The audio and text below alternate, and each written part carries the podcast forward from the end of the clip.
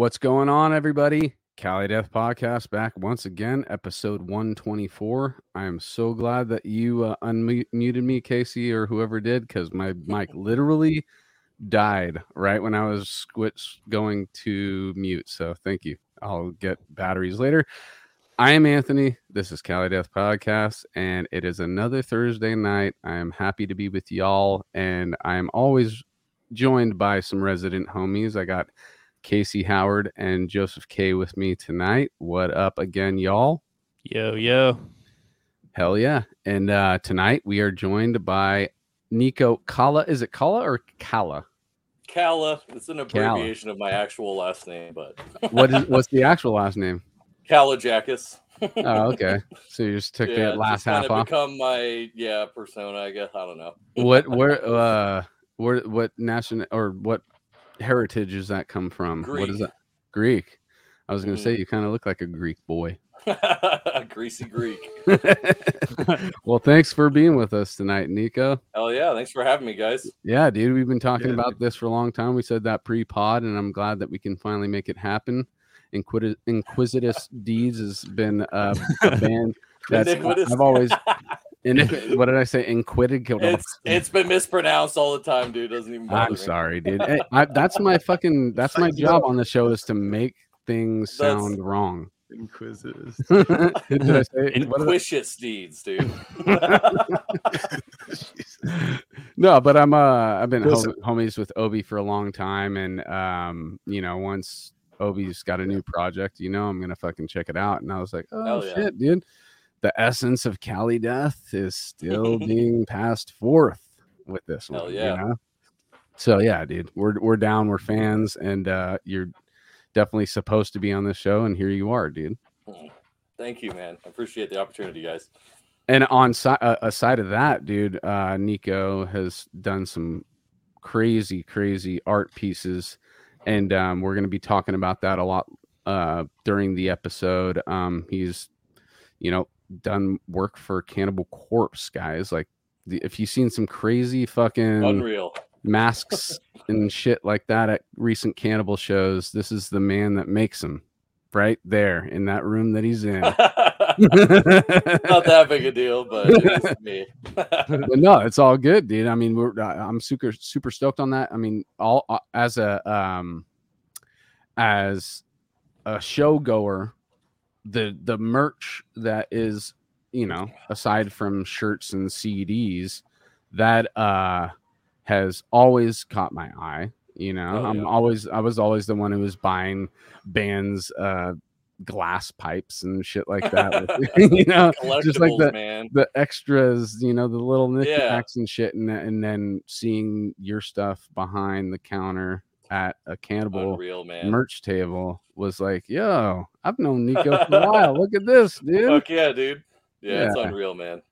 So we'll get it. We'll get into all of that. Um, but first, let's let you start this one off.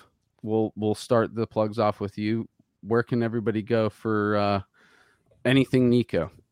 Uh, so as far as iniquitous deeds, you know, we got our Facebook, Instagram, iniquitous deeds um, facebook.com slash iniquitous deeds instagram same handle uh, and then we got our big cartel as well you could just google that and then for my artwork i have nikokalaart.com uh, it's a etsy store and then i got facebook and instagram just type the name you'll find it so those are the main nice. ones is iniquitous even a word? What did I In, iniquitous? No, I know, but I'm saying what I said earlier. In, inquisitus. Is that inquisitus? Inquisitive. I think you were saying inquisitive, yeah. Very inquisitive. I heard you say it again. I was like, I didn't even say a real word earlier. Fucking Ricky Avocado. Nice. Yeah, inquisitus. Mm. Yeah, it sounds like yeah. Well, it is an old English word for fucking evil. So well, we found pretty... out tormentation was a real word in the 18th century, dude. So hmm. oh, there we go. That that that is a callback to anybody who has who knows the show from the beginning. Decrepitated tormentation. Yeah. Yep. All right, let's uh plug some shit, guys. Hell yeah, dude. We got start with the classics the classic uh, battleforgecoffee.com the homies in Deeds of Flesh will bring you caf. They'll send you caffeine in bean form, and it's great coffee. I've had it many a times, and I'm a coffee guy, so I don't drink the bullshit and uh, so support them. But right now, Death Podcast. Dot big hold on one second. Hold Oh. on one second, guys. I'll take No it. mute. Mute. Oh, he can't mute. Yeah, that's fine. Sorry, guys. Brothers closing up the shop right now, and I had no mute. Um, so yeah, CaliDeathPodcast.BigCartel.com is where you can go get merchandise from us. We still have two T-shirts available: a full-colored zombie two-year anniversary commemorative T-shirt, and then the classic OG Cali Death Podcast logo on the right chest for all you guitar players. We got generatorrehearsalstudios.com. If you're in the SoCal area, that's where you go to get a rehearsal studio. What else can they get, Casey? Yeah, the same thing. Rehearsal studio. That's it, just rehearsals. no, there's I was uh, I was thinking maybe there's also a recording there or something too. No. Uh, no, Okay. just all right. Just a no. All right. Now you can record, but it's like it's a, it's a rehearsal studio. Okay. All right. It's play it's a space that you can rent to bring your equipment to and play music there whenever you feel like it. and run into some of us occasionally. There you go. And then Uh, yeah. all right, Joseph, what do you got? Uh, we got a couple tour sponsorships. We've got uh, the Archaic First Fragment, Awake in Providence, and Gray Lotus run, uh, starting I think May 11th in Santa Cruz, and then finishing off in Sacramento a couple weeks later in May 28th. And then uh, keep in mind that name First Fragment. Just just remember that for now. Um, Mhm, because mhm. they're going to be doing some routing dates at the end of this uh, run. And then uh, we are happy to announce, uh, taking a pause from the uh, tour uh, plugs to announce, uh, as as last week, we are official sponsors of Chicago Domination Fest Eight, um, and I'm going to showcase the flyer as of last week. Um, with the most recent headliners announced being Dark All. What is the last? Dark All something or other? Slaves. Dark old slaves. Dark All Slaves. You were saying they they just put something out that was banging. Yeah, it's a yeah, it's a sick ass record. I gotta check that shit. Uh, Immortal Suffering and Regurgitation was the last drop. Uh, no, that's not even the most recent. There, there's two levels. Okay, this is old. Sorry, dude. Um, because Brodequin's not even on here, and that's public. Um, so there's there's three levels to go. One you should all know. It featured Brodequin and a couple other name drops, including uh, Analepsy. Um, I forget who the last of that third tier was. I'd have to check, but we're going to now announce the uh, second tier headliners, and we would show the flyer if Joel showed up to work today, but he left us fucking hanging. So if you're listening, this is not a big deal. Not at, at some point during this show, we might get the flyer, but yeah, we don't have the current updated flyer. We're it's shenanigans. But um, I'm gonna keep this. I'm gonna keep this flyer up. Keep in mind there is a level beyond this uh, coming, uh, and then we're happy to now uh, drop these names for you. So, Cephalotripsy, I think, are the Thursday headliners. Uh, sec- two, level two, and then we've got putridity and vile making the comeback. So two of those bands are Cali Death. So that's fucking sick. And yeah. thank you, Miguel, for giving us the chance to sponsor the fest and and and exclusively reveal that. So you got Cephalotripsy, putridity, and vile as your tier two headliners for CDF eight. Hell yeah, dude. And also, um, I wish we had more details on this, but we're still working behind the scenes on figuring out exactly how we want to do this contest. But this contest, we have two, right, two three day passes, correct, Joseph? Um, I am not actually I'm- sure. I think we I'm have at least sure- two to give. Yeah, we have two passes. We are in possession of the tickets, and we're gonna give them all to some of our listeners. Yep, yep. You guys will have to uh, stay tuned to find out those details. I, we were just talking pre-pod, like we definitely want to have something in place by next episode. Um, we want to do something cool, not just something boring, something we can keep track of since this is going to be the first time we ever do something like this.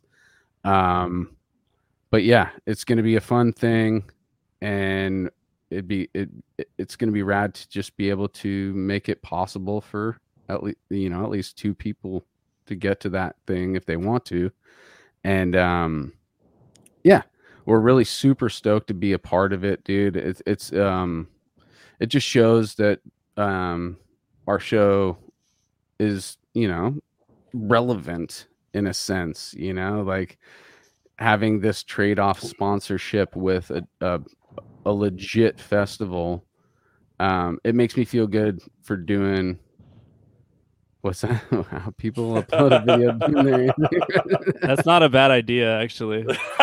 just compilation of that. dude I don't even know what you're talking about. Like, Ian, dude, I, I actually fucking really like that idea. If somebody could pull off a Cali Death intro just like me, how sick would that be, dude?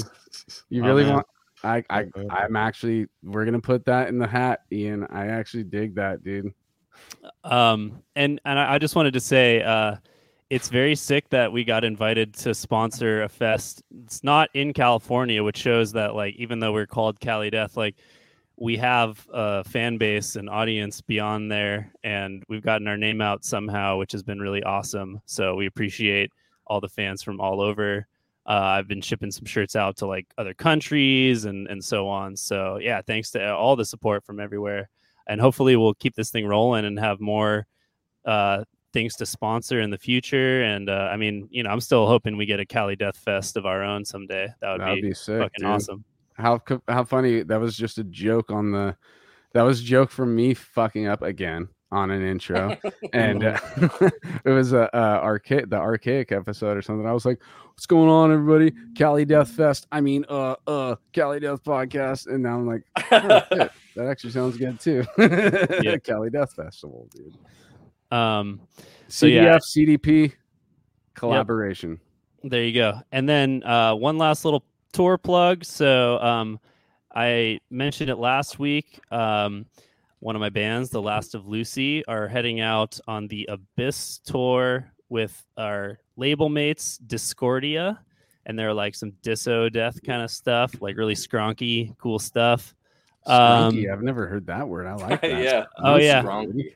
It's like that, you know, from wisdom to hate guitar tone kind of stuff. Fuck Oh, yeah. hell yeah Um, they're super weird, like Sunless and uh, Gigan kind of stuff. Um, uh, so I haven't met those dudes, but I've just started commenting on the mutual, like, "Yo, it's gonna be fucking sick to meet you guys and go out together." Blah blah blah. So um, Mhm, mhm. we're hitting this uh, East Coast Midwest run, starting in Missouri and then heading through uh, Minneapolis, Wisconsin, Chicago, Richmond, Indiana, et cetera, et cetera. Hitting the East Coast with uh, Nashua, Boston, Philly, DC, Richmond, and then getting into the South with Charlotte, Nashville, Louisville, Evansville. A lot of vills there, and um, so um, shout out to our um, uh, Rob from Cognitive who put this together, this run together for us, and um, and uh, shout out Transcending Obscurity, our label, um, and the uh, Chicago and Richmond shows, June fourth and fifth, are actually going to be with First Fragment. So as they finish the Archaic run on their way back up to Canada. They're intersecting our tour, and so we're gonna have a Chicago show with First Fragment, and then Sick. the next show. Yeah, so I'm extremely stoked on those. And I believe I just found out like minutes ago that oh my god, what was the band that's going to be on the E Street show with us? Aether? Not Eighth. No, who the fuck was it? Um, all right, give me one second to check. There's another band on that show. It's a Monday night show, but whatever. It's probably the sickest thing to hit Richmond ever. So hell yeah um, so yeah, come out if you are in any of those areas. Actually, get in touch with me uh, if you're from any of the cities I mentioned, or you know, just check the show flyer. Check us out, Last of Lucy on Instagram or whatever. Uh, it would be great to meet some guys. If I could bring some Cali Death shirts, I'll throw you one, and you know, hook us a spot to sleep up? or whatever. We'll we'll make some shit happen. My 1st Mhm. time heading out on the road in that area, so I'd love to uh, get to know some people before we go. Sick, dude. That I think does it, right? Uh, yeah, we should get into the the weeds right away immediately. Twitch.tv slash Cali Death Podcast is where you're going to see us live on Thursday. And uh, we do it roughly between six and seven every night. We start a little late tonight, but um, that's where you're going to see us live if you want to come interact, be in the chat. Chat's going off right now already. Um, if not, it's uploaded on YouTube.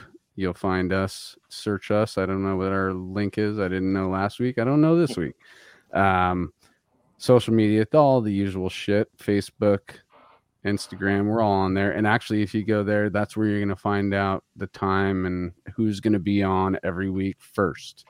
So if you want to know first, get on our social media. And if you haven't subscribed to our YouTube, guys, what the fuck, man? Come on. I know you guys are watching. If you're watching and you haven't subscribed, just click that shit. It doesn't do anything other than give us a bigger number. And that's what we want, guys. All right. Enough of that, man. That was the longest fucking plug intro I've ever fucking.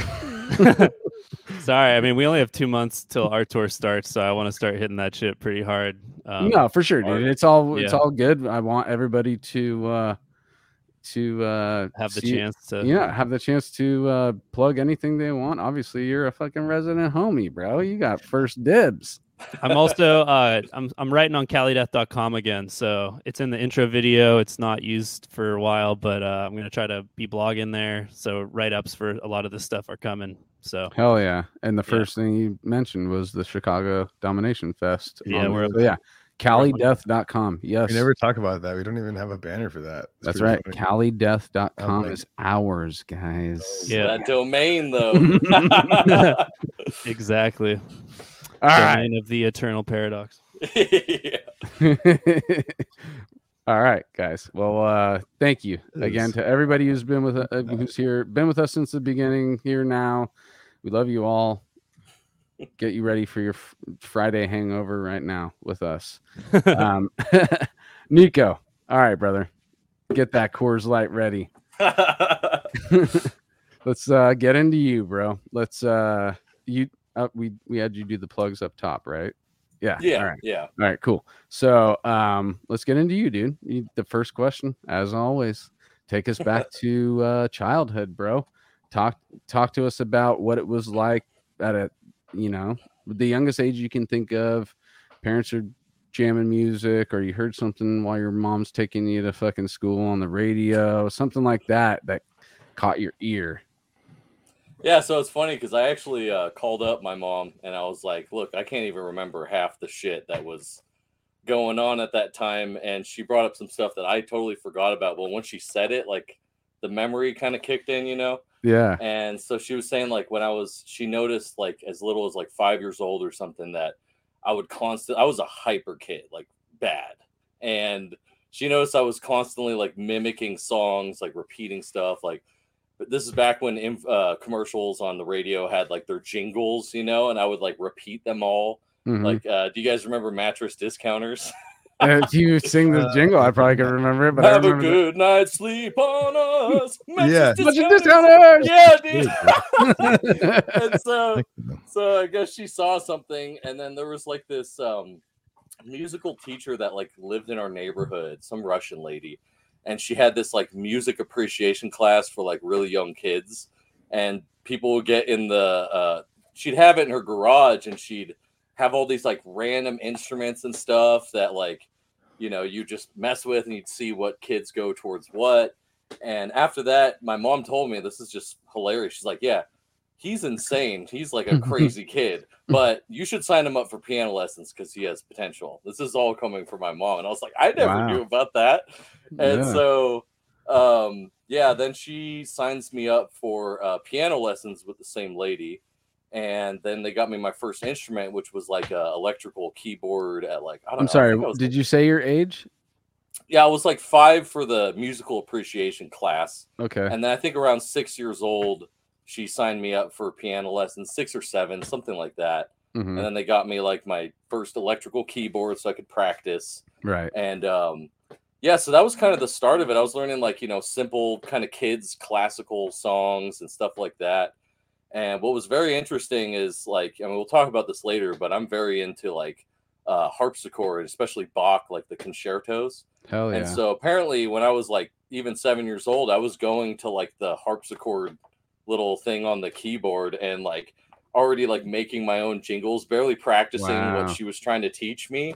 So, and I didn't even know that. Again, I'm glad I called my mom before this. I wouldn't have remembered any of this. Mhm. Um, so yeah, it kind of started with that, and um, What kind of stuff I were your parents listening or your mom listening to at home? so they just kind of I, I specifically remember this is how i got exposed to like classic rock which is kind of like how it all happened very cliche um basically like they would play stuff in the in the radio and she would play you guys are from the bay area i mean 107.7 the bone Hell right? yeah, dude. so shit they would play that a lot especially my dad um and then my Friday night like, Friday night was the metal Yep. zone, dude. Yep, exactly.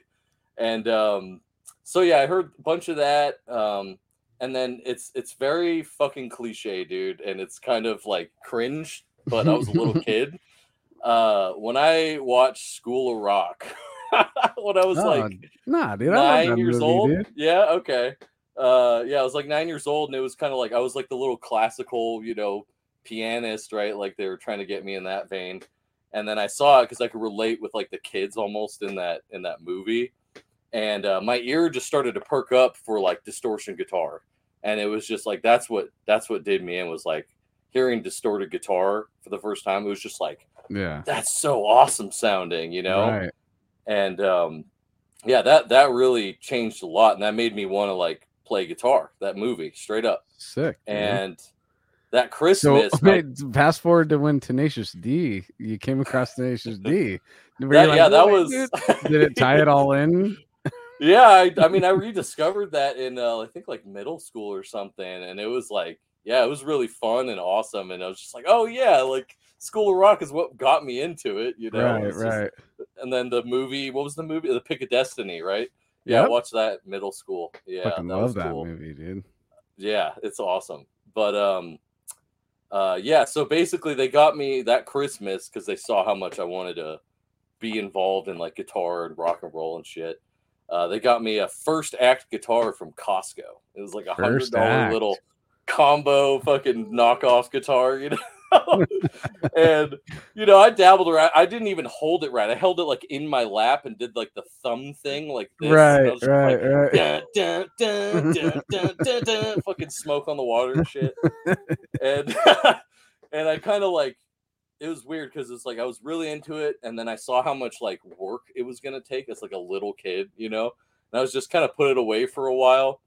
And I remember very specifically, I had a, I had like a major musical exposure when my uncle started coming over for Thanksgiving. He brought his guitar and his amp, and I had Mm. never seen like someone like you know you see like maybe like in the festivals or fairs, pe- like bands playing off in the side. But I've never seen someone like in front of me, like playing like some like rock shit that I like. right, right. And he like put he had like the headphones, and he put them on me, and he came behind me, and he's just like, you know, so you do this, you do that, and I was sitting there like, whoa, this is so cool, and um, so he was a big part of it because he was the only person in my family that like played guitar. Mhm. So when I went over to, you know, their place for Thanksgiving sometimes, like he had all of his guitars there and he showed me like Sabbath for the first time, like in his little studio room. And uh, it was kind of like a little bonding moment, you know, and that exposed me to more like the darker side of rock, you know what I mean? And um, he was like, he gave me like some red and black old like Stratocaster. I really wish I had it still today. Um, but it was like once I played it, I was like, oh, this isn't a Costco guitar. This is like a real guitar. you know? yeah. And um, so yeah, that was That was an a big uncle, you said? Yeah, was that an was an uncle? Uncle. Did your uncle have any kids, or he was just No, no, no. no kid, no cousins or No. anything? Yeah, that's that's so funny, dude. I mean, I've mentioned it so many times on the show, but I at the time I was turned on to rock and metal from an uncle who was a single guy too, who was a bass player, you know, Nice. and he had a bass and his rig and all that stuff too. And it it's it's funny to find that there is really so many similarities with all of our um, upbringings. You know, there a lot of times it's it's the uncle or the older cousin that's passing the knowledge down and and that was their choice and that I love that they choose to pass it down, you know? Absolutely, dude. You know, it's like I think what it what it is is you in his position especially you see when someone has a genuine interest in something like you can't fake that. You know, Yeah. you really see that. So I think he saw Yeah. that in me and like really wanted to push me in that direction. You know what I mean? And So- also probably naturally being in somewhat of a role model, but you Right. know, an older um, mentor in a sense because he's an uncle. yeah, I- he was in a band. He was Yeah. signed and all that. That was his like job essentially. Like he was Mhm. playing music. So, um, yeah, big shout out Uncle James. Thank you for shout uh, out Uncle James. helping me get dude. into guitar and Uncle Todd, dude. Shout out Uncle Todd for you, dude. Hell yeah, dude. Yeah. So, yeah, that would be around right when I uh right Quit when that was tapping on that. Coors Light, bro. Oh yeah, sorry, sorry. um, that was right around I think when I was starting to get into middle school. Was that in the Bay Bay Area? Yeah, yeah. I grew up in uh, San Ramon, California, and if you guys know where that is, like East Bay area. Okay. And yeah. um, so, yeah, then in middle school, I signed up for guitar lessons because he kind of sparked the like, you know, he kind of gave me some basic pointers and really influenced me to like give it a real shot. And so my parents have been very supportive. I'm very thankful for them. The shout out to the parents. Hell yeah, dude. Um, they were very, very supportive of it. You know, my mom signed me up for guitar lessons, uh, beginning of like sixth grade, uh, end of fifth grade, somewhere around there. And um, that's right when I was starting because I had already like, you know, dabbled with rock and roll. I was like ACDC, Black Sabbath, you know, yada, yada. And then it's like, I, it was the whole cliche thing of like, oh, there's heavier crap out there. Like, I got to find heavier stuff because that distorted guitar was like what caught me. So it's like, you know, once I heard Metallica and Pantera and like Judas Priest and You're all done, that stuff, dude. I was like, oh, this is amazing. It like consumed my life, made me want to play guitar even more. And so when I went to lessons and stuff, that was uh, I was I'm very grateful for doing that because that really taught me a lot of the basic mechanics that I really needed to learn to just play guitar properly. Just from like I said, I was just like lapping it, you know, when I was a kid with a thumb. And um so yeah, I took the took the guitar lessons and I'll never forget this man. My, I found out my neighbor uh he's about my brother's age. My brother's like 4 years apart from me. And uh he played guitar and I, I heard him playing in his room. Saw him outside. I was like, "Oh, he played guitar." And he brought me up to his room and he like showed me how to play uh Enter Sandman. like, so I just- cliche. I just taught that song like a no couple way. weeks ago. Yeah. nice. Hell it's a yeah. good starter song, dude. You know? Oh yeah, I have a sibling that I, uh, set that I teach, and one drums and the other drums guitar. So I'm like teaching them both how to play it so that they can like jam it together. They're like six nice. and six and nine or something. Holy crap. Seven and ten. They're fucking rad. So Damn, that's awesome, Yeah. dude. yeah. But but basically, like the the thing is with this is that at the time, I because the place I got lessons was like a music store, had a music front, so there was like Mhm. guitars, tab books, and all that stuff, and then the lessons were in the back, like in the jam rooms. Yeah. And so I was like, I would look through the the tab books up front, but I would never like, you know, you're a little kid, you don't have money, and like, uh, I, I can't buy this. Yeah. And then my neighbor, when he taught me understand me, he showed me ultimateguitar.com or whatever it was called. He's like, Hell no, yeah, you could dude. just you could just look this up, like any song you want. There's multiple tabs, and I was like, what? and because I thought you just had to buy the tab books. I didn't know that was like you know for free on the internet. Yeah, it's And- like uh, it's like uh, playing video games back in the day. You want the cheat codes and all that shit. You got to buy the magazine or the book Yep. that they would come with. You can't look it up on the internet. Oh There's yeah, the magazines with the, the tabs, like Guitar World and stuff, like Mhm. exclusive tabs. You know, it's like Those were Yeah. pretty cool. But dude, remember that golden age of when Ultimate Guitar didn't have the like UI that they have now with like a built-in player, and it was you would just get like the real tabs from it, and you That's could down- right. download the files, and then you would have either Guitar Pro or Tux guitar or Guitar, PDF. I did the Or- PDF. or you would just get the PDF. Yep. Hell yeah! But that golden age, because you really like didn't need to spend any money, and you could get whatever Mhm. anyone could transcribe off you know their own ear. And Power there was, tab. was a big yeah. Thing. yeah, Casey has like still one of the sickest tab libraries. Oh, Yeah. he's, he's Nice, given me dude. over the years. Yeah, That's Sure. awesome. so I Well, think we're some all of them were terribly inaccurate too. You're like they're Yeah. like overly simplified. And you're like trying to play with the actual song. You're like, that's not Yeah. what it is. Remember like like Power Tab editor, whatever. Yeah, that's right. Power it, like, tab. yeah. There's like no measures or whatever, or like they just go on forever. Yeah, like so you can just like it doesn't matter. Then you like put it into Guitar Pro and it's like, wait, what? It's like I would Yeah. I would totally because I'm not a guitar player, but I had the program because you guys would always send me like shit that you were writing or whatever, and I just fuck with it and just be like Yeah. six eight eight eight two five seven five three. I feel like Fucking coding like shit. in And then press play. yeah. Like I wrote a song, guys. Yeah. Yeah.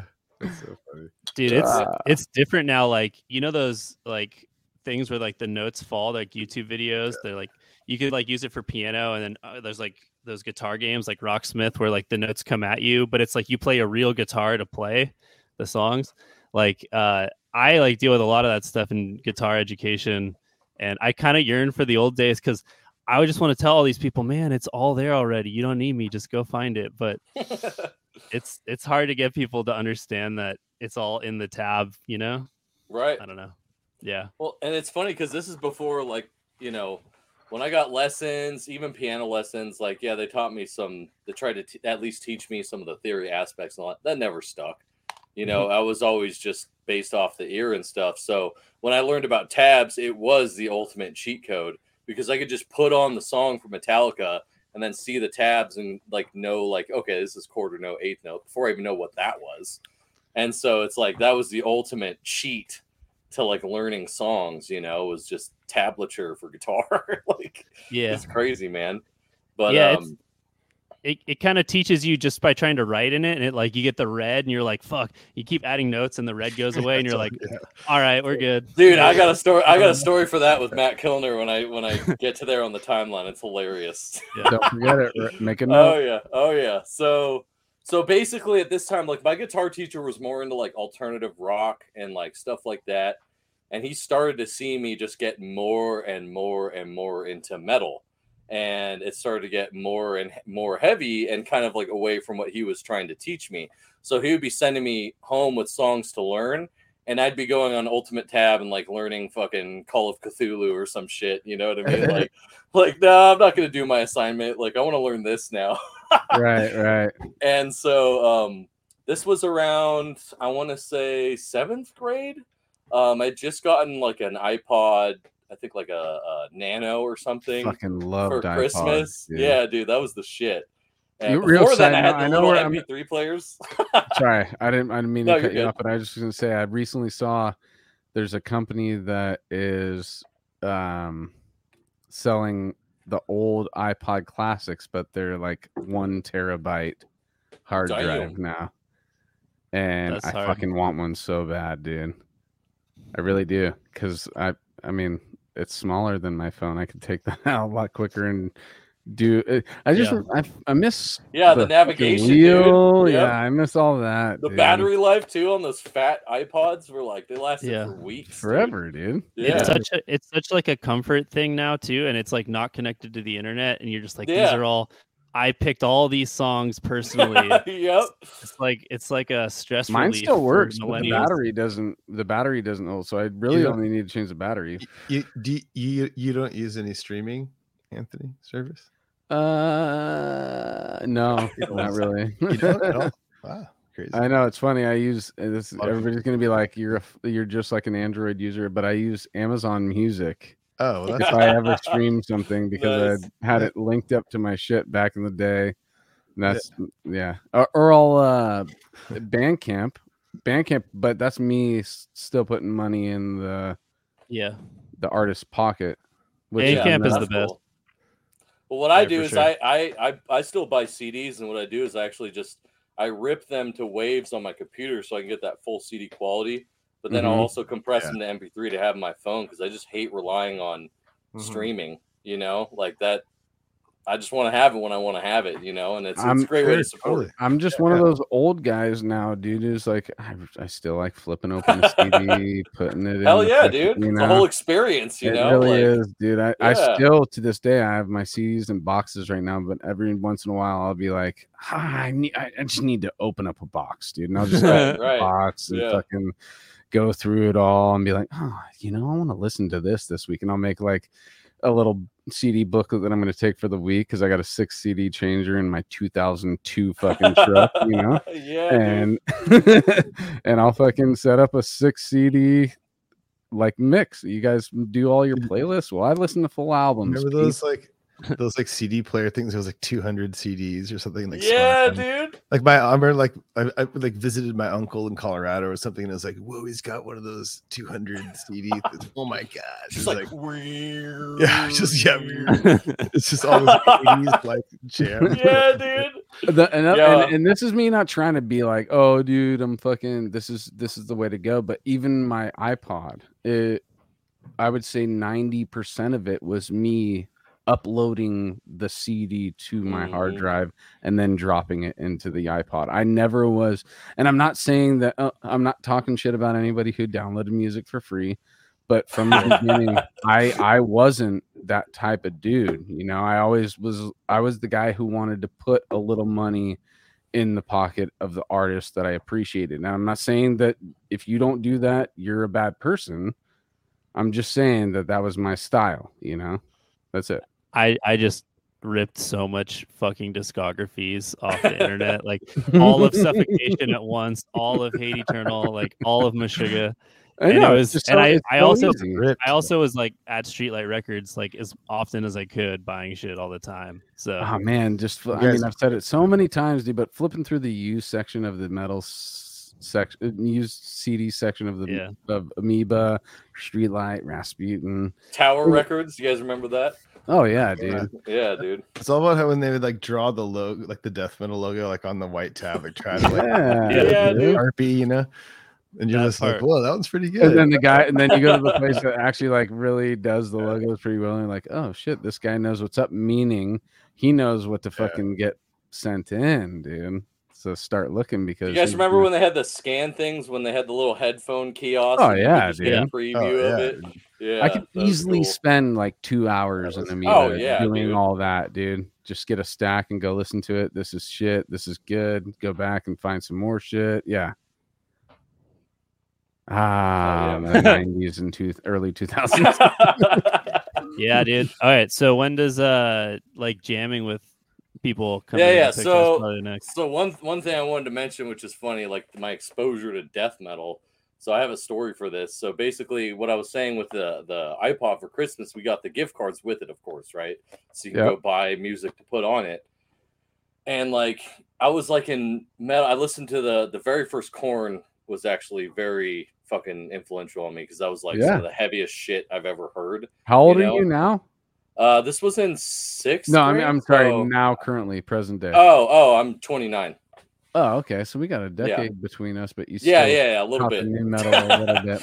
yeah, and you'll hear the story and go like, "Wow, yeah, you really are." well it's it's future." it's a it's a um a thing for me and joel to try and find out how no matter what age because there was that small little age of us actually experiencing that nu metal shit Mhm. and then outside of that we want to find out like who because it was such a blip you know after that Right. whoever whoever caught on to it and liked it that's like oh you you caught on to it after it was already not a thing you know right. so that's cool to hear a 29 year old. Damn, you were 20, you're 29 now? Yeah, You got a fucking life ahead of you, bro. You already got a lot, dude. yeah, dude. Shit, about to hit 30, so it's gonna, you know, gotta, Dude, gotta congratulations for all the accolades. So I mean, giving you accolades for everything that you've done so far. All right. Oh, thanks, man. So, Yeah, so sure, dude. basically, the story is, yeah, I'm like on iTunes with this gift card. You know, uh, I was already, I was listening to like Headbangers Ball, if you guys remember that. Yeah. like kind of what was commercially available. So it was like anything that had like more double bass or like crazier vocals or crazier guitars. Like I was just going in that direction because I just I didn't know anything at that time. You know, I'm just exploring. And I'll never forget it, dude. I was on iTunes and I just see a fucking playlist called Death Metal, and it had a fucking upside down kind of pentagram in red and black. And I clicked on that playlist, dude, and I'm not kidding. It had fucking Suffocation, Deicide, Cannibal Corpse, Nile, Sepultura. Like it was all Oh, the man. classics in one playlist. And I I bought the whole playlist with that gift card. And wow. there were certain bands on there that I didn't get into till a little later once I've been exposed more. But right off the bat, it was like Morbid Angel, Deicide, Cannibal Corpse, Death, Sepultura. All those just it Who's made the- what I was who, who were the bands that uh that took you a while to get- um so I would say probably like Nile took me a second. Just Mhm. maybe because the vocals were a little bit more, I, which it doesn't make sense because Cannibal Corpse just took Yeah. over at that time. right? No, I Um, remember Nile being a, a step later. Like Yeah, you know what I mean. hard ass shit. Yeah. Yeah, dude, it's it's insane. Whereas Cannibal, you at least have like the instrumental kind of groove of that to latch on to. But, but then you hear George Kollias and it's just like insanity. You know, Dude, it's not like, only that. uh. I mean, it's also imagery too, because you're you're Yeah. you're exposed to like Morbid Angel, Deicide, Cannibal first, most likely, you know, Mhm. and then you see all the imagery that comes with that, and then all of a sudden there's this band that is all of that on fucking methamphetamines that talks about Yeah. Egypt the whole fucking time, and you're like, wait. I didn't even pay attention to Egypt when I fucking learned about it in fucking elementary school. Yeah, for real, dude. Yeah. I remember I remember being told it was like, you got to check out this band. Their singer sounds like a mummy or something. and, and I'm like going in expecting to hear that, and then I didn't expect like the 250 BPM and the like constant 16th notes, and I was just like, yeah, dude. like, why did you mention like that's not a big deal? Like, there's a I lot- literally am mind blown right now because uh, all the old school mummy like it's totally like it's growling, it's death metal. So yeah. maybe they are Yeah. really trying to like channel the sound of like dead Egyptian pharaohs and shit, dude. It's pretty Well, brutal, dude. The, uh, the first death metal album that I ever bought was Amongst the Catacombs by Nile. Nice. And actually, they were the band that got me into death metal. Wow. Sick, dude. For sure. 100%. Yeah. That's awesome. That's a cool trophy to have, dude. and I had that shirt for so long. I wish I still had it. It was such a cool shirt. It got Yeah. it like fell apart. I had it for so long. But oh uh, man. dude, I, I I was like I was like in high school back in those times, and like it was like we had just started like l- l- basically they were showing me death metal stuff. Like they showed me some bands, and it was like a little too much at first, you know. yeah. and then course. like uh I, I- like I remember specifically just playing Super Metroid, like on, on like Nice. Super Nintendo and stuff, and just playing that a bunch, and like they just started showing me that album, and it was like dun, dun, dun, dun, dun, like like along with the level, like like listen to that and like Rush, it was, like at the same time for some reason, like we listened to Rush and then Nile all of a sudden, and just remember all of a sudden just like playing Super Metroid. And then it was just like Nile playing in the background. Like we turned the volume down on the on the, on the game, and it was just like Yeah. that. Suddenly just clicked, and I was just like, "Whoa, Nice. okay, this is sick." And then I like then I then I bought like Cannibal Corpse Vile and like other Gallery of Suicide and stuff like that. hmm But that was the first band for me, so it's like total opposite. It's like, Wow, dude. That that one- is a crazy jump into the deep end. it's a little more Yeah, accessible. The Amongst the Catacombs record is a little more accessible than like I was the gonna next say, three. yeah. The- It's the next still three- extreme as fuck, though. Dude. yeah it's it's it's it's, it's as extreme um but it's a little clearer production and like Mhm. super heavy triggers it's crazy That I was just about to say that record's so that, that whole drum kit is just constant punches to the jaw and facial. It's primal, dude. It's so primal sounding. It's Hamarua awesome. is is fucking Yeah. awesome yeah. Hell yeah. definitely laid down the foundations for the rest of the the entire like nine disc Oh yeah. nine cds yeah So Tell sick, me man. the band that you uh, first said I hate this band on that playlist. which one. Uh-oh. what playlist? It was Severed Savior. No, I'm just kidding. Oh, no, severed Severed Savior brutality of law was a big deal for me, but that kind of came later. Yeah, Um, yeah. No, I'm not. I didn't bring up Bus just for you to start talking about it. I was just using us as a joke. Um, no, but all right. So the the playlist was like uh, a giant. yeah, that was a huge, huge deal, Yeah. man. Like that, that just like started like the addiction, the craving to like just f- trying to find like the most obscure, heaviest shit. You know what I mean? And again, this is right when I was still getting guitar lessons, and this guy see, sees me go from like Metallica to Cannibal Corpse, and I'm Almost showing up like, probably. yeah, dude, and I'm showing up like, show me how to play Hammer Mash, Hammer Smash Face and shit, and and just like listening to it, it's like, yeah, I don't really like play this kind of music, you know. And I remember at a certain point, you know, I got the basics down on guitar. It's been like at least a year at this point. And um, I brought, I forgot what song I brought in, but I brought him in a song on like a burned disc. I was like, can you show him how to play this? And he just like listened to it. I just always saw his face whenever I showed him metal. He's just like, yeah, just you're probably better off just learning this on your own, you know? And I was like, all right, well, I'm done with lessons. Uh, Yeah. This is when YouTube was big. So I was like, you know, there's a lot of tutorials. Like, I'm just going to like learn pinch harmonics like off YouTube and, and stuff like that. and um, Yeah.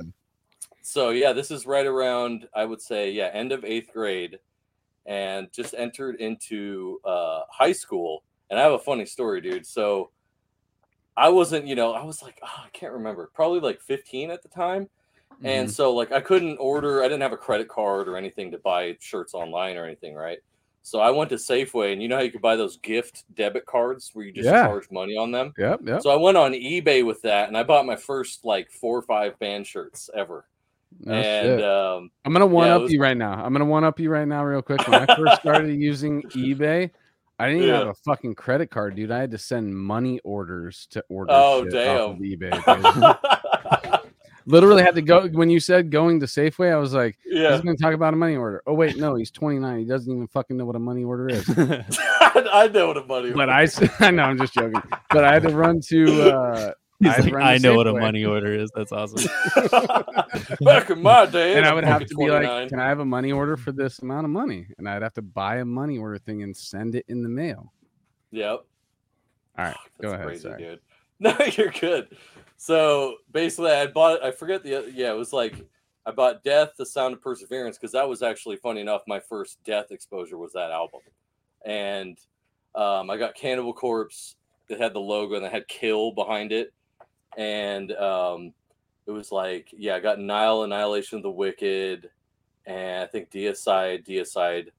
And uh, I get home from school, and my parents are like, "Come in the office. We need to talk to you." And I'm like, Oh God." shit!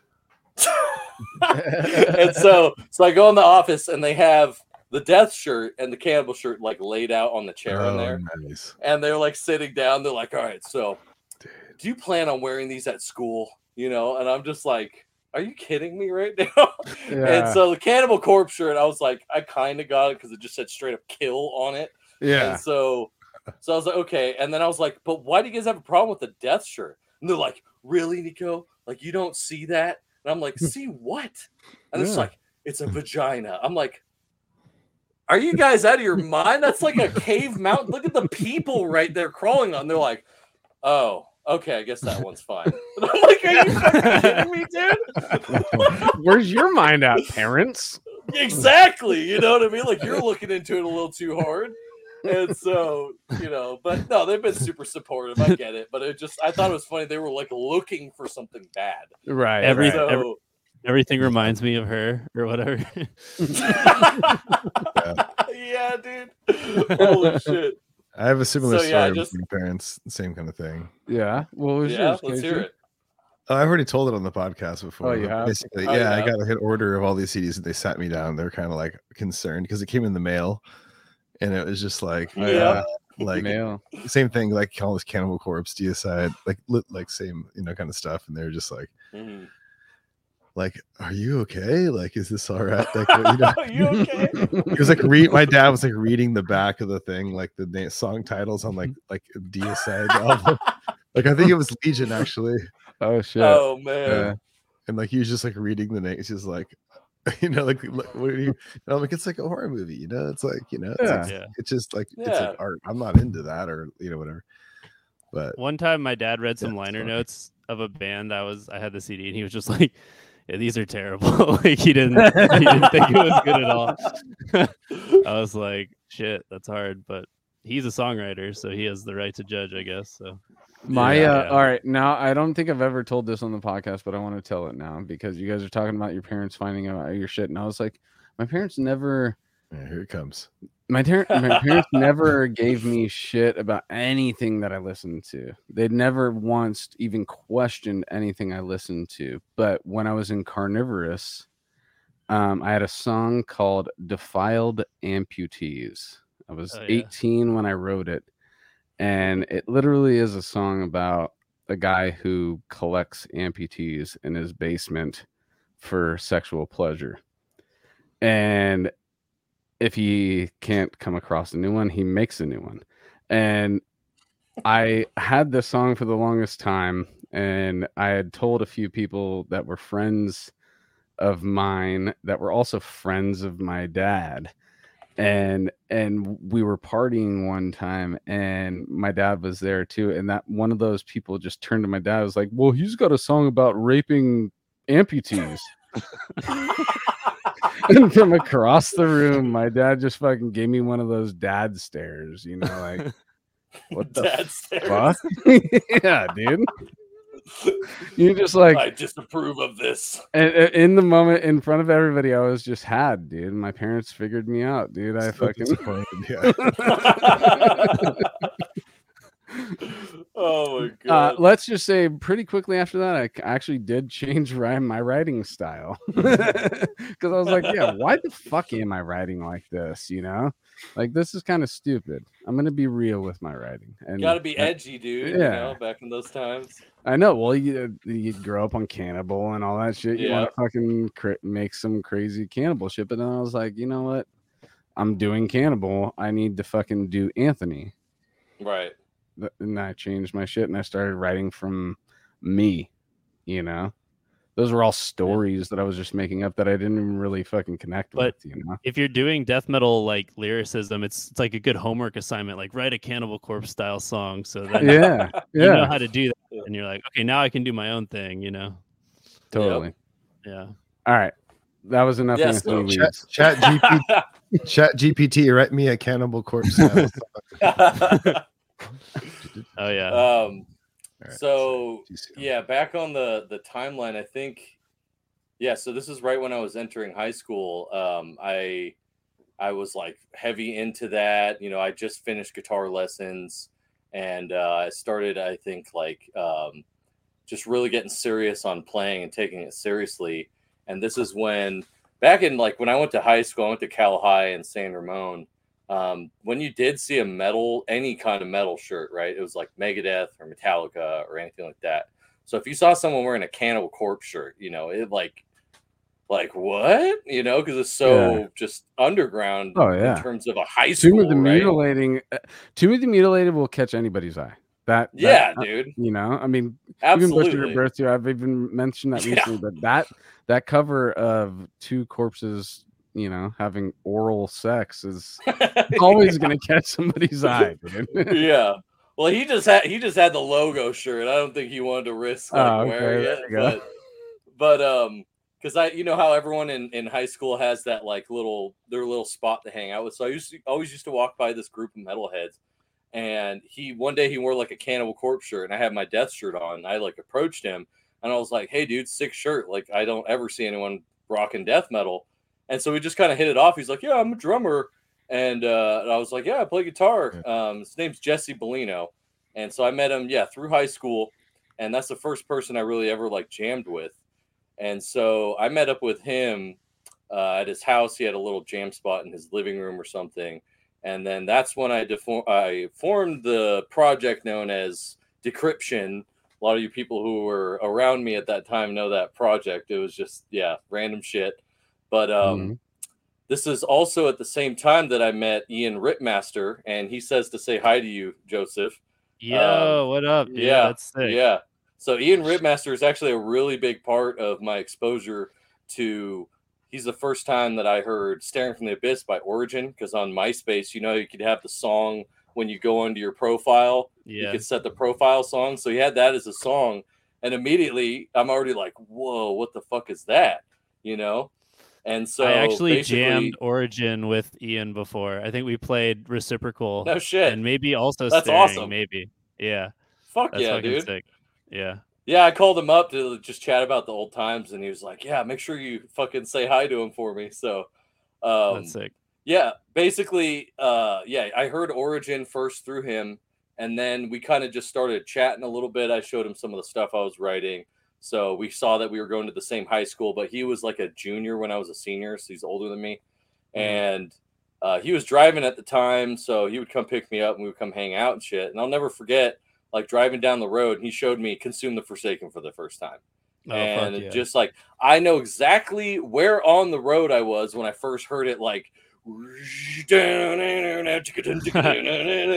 And I was just like, whoa, dude, what the fuck is that? You know?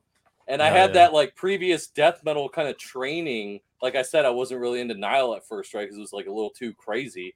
And so I had gone so far and discovered so many bands at that point that I was almost like ready to hear it at that time. So big shout out to Ian, um, you know, showing me Disgorge, showing me Origin, because I just at that point I just became obsessed.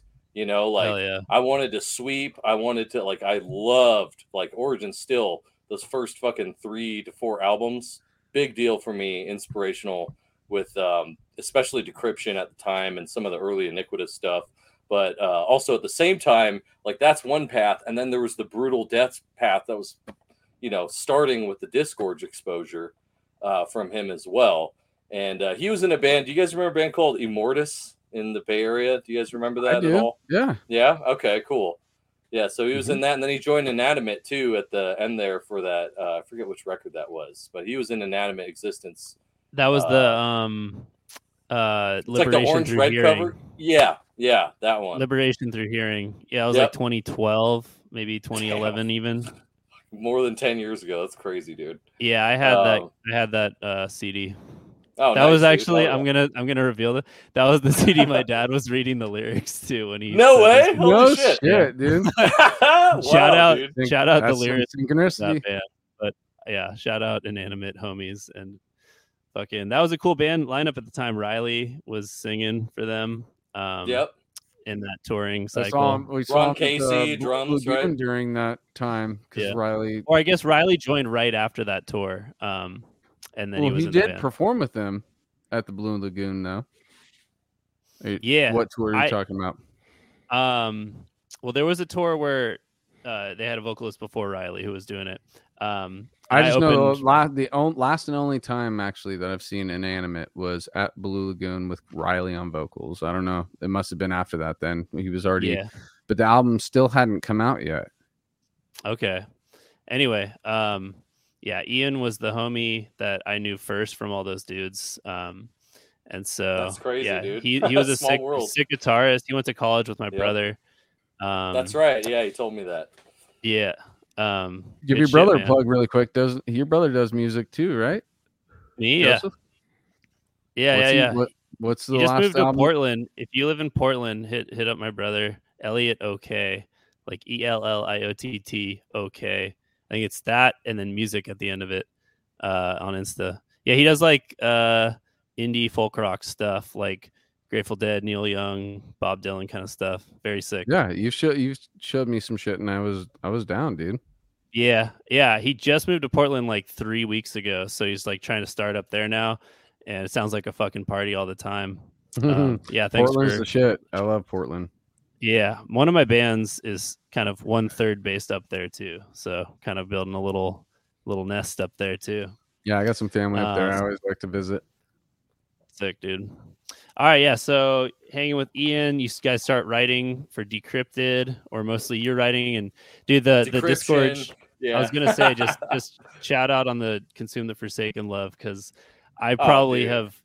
I I am not even like there are so many diehard Disgorge fans from like over 20 years now. I can't say I've like digested that album as much as you know the hardcore guys, but the Mhm. amount of work I put in to learning like six of those songs to play live. yeah, dude, you pull that It's- off so well, man. You're, and, you're an uh, amazing drummer, man. Oh, thank you, man. Um, I definitely feel like when I hear people talk about it, it's like oh, I'm a part of something big, you know. You like, are, it's yeah, you are, man. 10, 11, many 10, people have, 14, like- 10, 11, 10, dude. yeah, exactly. That's Yep. shout out that's to the wizard, Play any of that shit. dude. Diego. It's great. and we actually have the wizard here, right? No, no, we don't. Not Oh. that would have been sick, dude. Because like on the Oh, side, yeah, dude. Me and Yeah, Niko both got awesome, fucking. man. Me and Niko got punked right there, dude. We totally thought that was gonna And I was happen. I know me. I was like, the here we go. Oh shit. Yeah. Uh, it's like this like like all like dark black screen. Like well, I mean, the wizard does. He does. yeah, go horizontal, dude. Go all close with horizontal. beard, like, yeah. Here's Yeah, a. Yeah, Here's a. Yeah, like, a um, fun, like all like a look behind the scenes a lot of the times when you see a person pop up on the show i actually don't know when it's going to happen so i'm getting you're No getting shit. my genuine reaction pretty much every time they pop in Nice. i'm like we the know last time genuine, Anthony. We know you uh, got your toes exposed. diego diego's last appearance i had no idea he was even going to pop in I know you that was me. I snicked that on you. yeah I, Yeah, I me usually even though i know i just don't know when it's coming exactly. I was like, oh awesome. shit, boss is here. Hey, boss. Like, yeah, best Yeah. behavior. yeah, I'm practicing. See, it's practice. Be like, yeah, man, you ready to jam, man? I'm like, oh shit.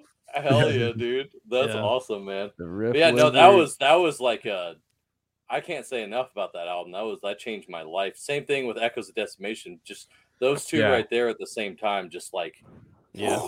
like my whole world opened up.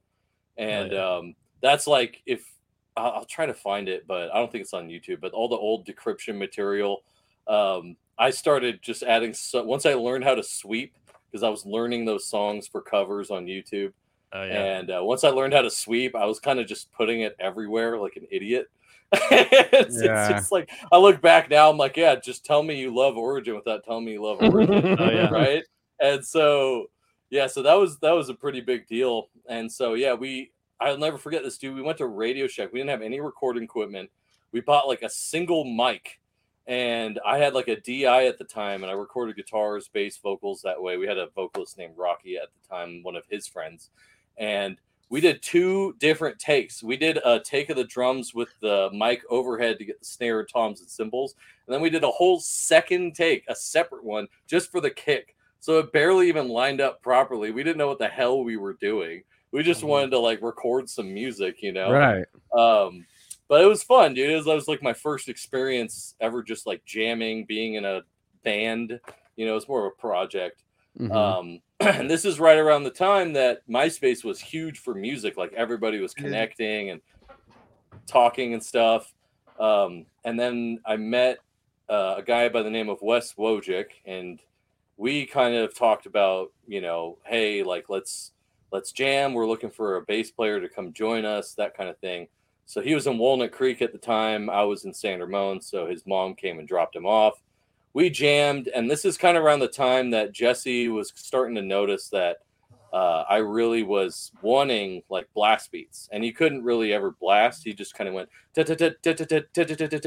yeah steady Yeah, and like you know, and hey, big shout out to him for that because you know he saw like you know, hey, you, you're gonna want something else. I don't want to hold you back. I want you to have something like you're you're really wanting for your craft. So that was cool and humble of him to do that. And so Wes, when I met him, it was the last jam we had together with Jesse, the original drummer. Um, he's like, hey, I know this guy in Walnut Creek. He could play Origin. He does covers he has a jam spot in his house. Like I should hit him up and see if we if he's down if, if he can jam. That was Matt Kilner. So Mm. this is when we were like 15, 16 years old. And so he got on he went to high school with Matt, I guess, and told him at high school about me. And then we exchanged like MySpaces and stuff and we chatted. And then my mom, I didn't have a car. So my mom dropped me off Walnut Creek with my half stack and my guitar and um, we played "Staring from the Abyss," "Reciprocal," uh, "Kill Your Mother, Rape Your Dog," and "Killing on Adrenaline" because we knew those songs at the time. nice And that was I'll never forget that feeling of like I was like, you know, I've never seen like he had he had the double bass, he could fucking blast. Like I was like, wow, this is like real death metal shit right here.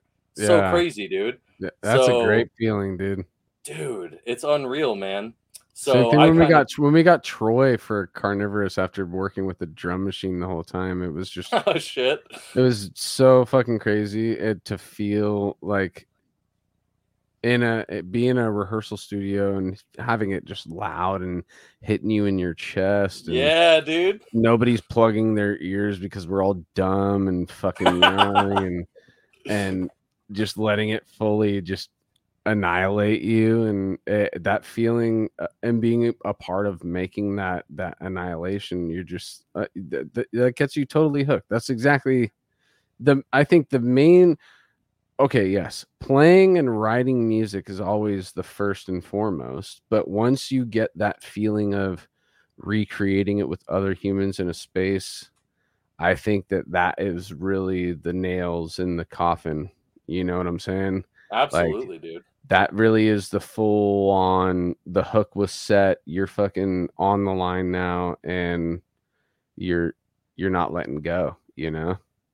Absolutely, man. I mean, that was just you, you said it perfectly. Like once you really feel that, like you said, like he had his triggers and um, just just hearing like an actual blast beat in person for the first time was just like, whoa, dude. You know, like yeah it was my and then to over your you know your guitars that you're playing and you're in sync and it was just yeah it became an addiction you know like it, it's crazy. So basically i brought my whatever i wrote with decryption um, over to matt and i was like hey I, I wrote these songs. This is like our project you know? Um, and so here's where that guitar pro story comes in so he was already well versed in Guitar Pro even at that young age. Like he really knew how to use that software. And now he's programming like whole songs with like 10 instruments on them and shit because he's big into you, you know, um, Behold the Octopus and Psyopus, Yeah. all that kind of like crazy wacky shit with like keys and stuff, you know. And so he showed me some of the stuff he was programming Guitar Pro, and I'm like, "You fucking did all this? Like, what the fuck? Like, that's insane!" Yeah. And I'm over here like writing with pencil and like fucking just like four, one, three, two, four, like, and, like Keep it- shit. Keep it below the fifth fret, dude. Yeah. Yeah, dude, you know. Hell yeah. and um, so he kind of sat down with me because he, you know, we really hit it off, and you know, he's a really cool dude. We're both like total just goofy idiots.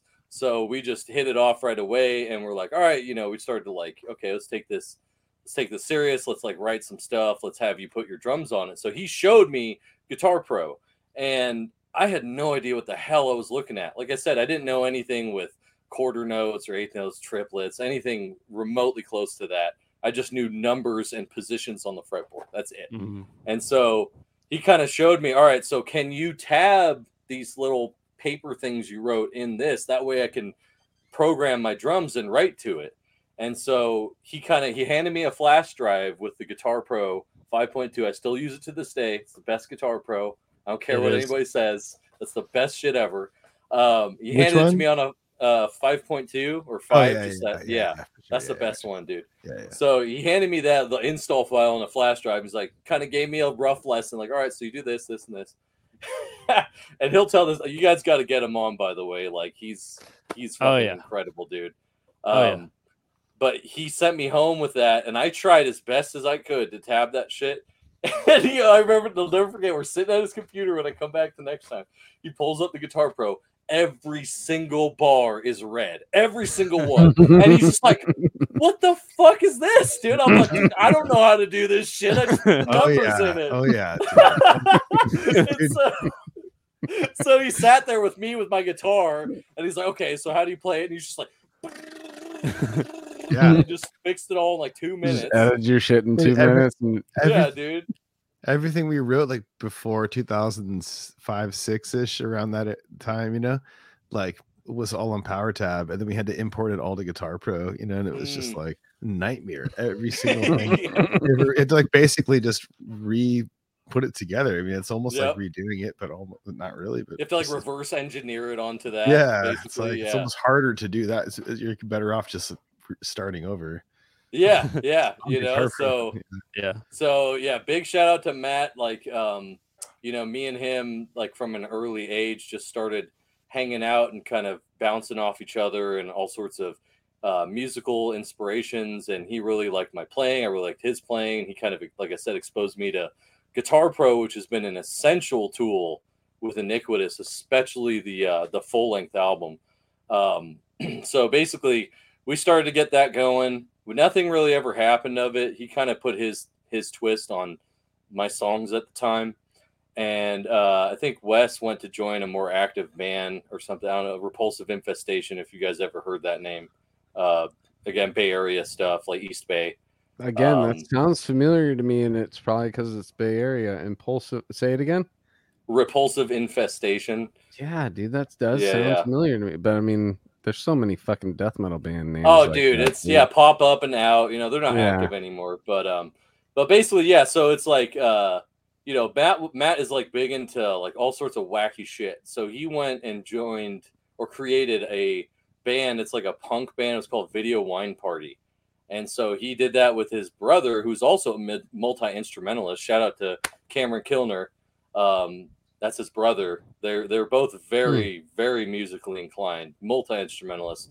So they got in a punk band together, and that kind of put me like more like back where I started, just by myself doing YouTube covers, kind of just writing my own crap and just playing, right?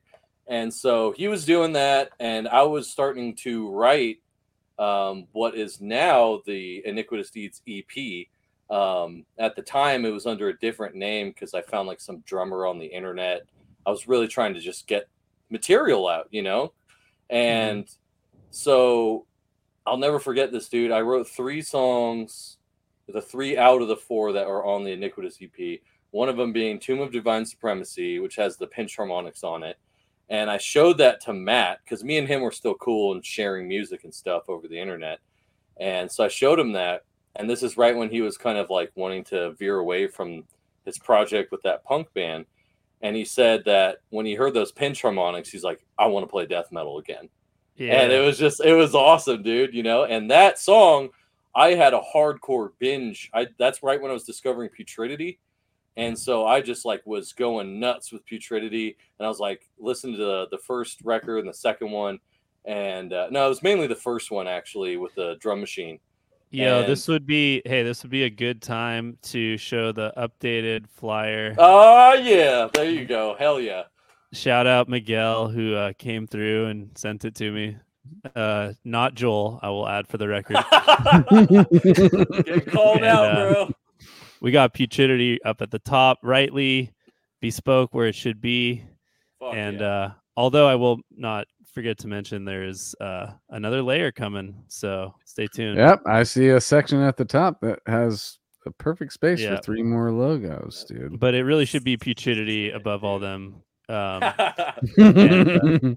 yeah, I wanted to shout out. Trixie, man I wanted to shout out uh, Kilner's band Nithing. Is that how you even say Nithing. it? Nithing.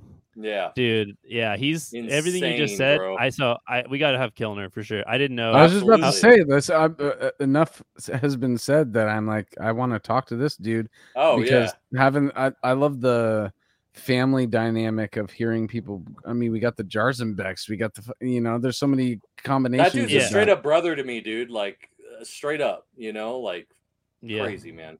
yeah, we've hung out um, in Oakland, and and then of course the Gorgasm to violently vomit back to back. So Hell yeah, dude.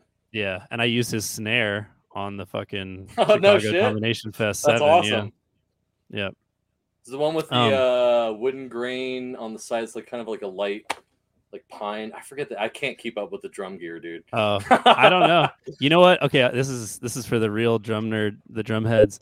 Um, Drum I was a little worried that I was like, what if Kilner brings his like super like clank clank clank snare that he like the way it sounds in all his videos, like super steel can, and I was like, I don't think that would work with like TVV.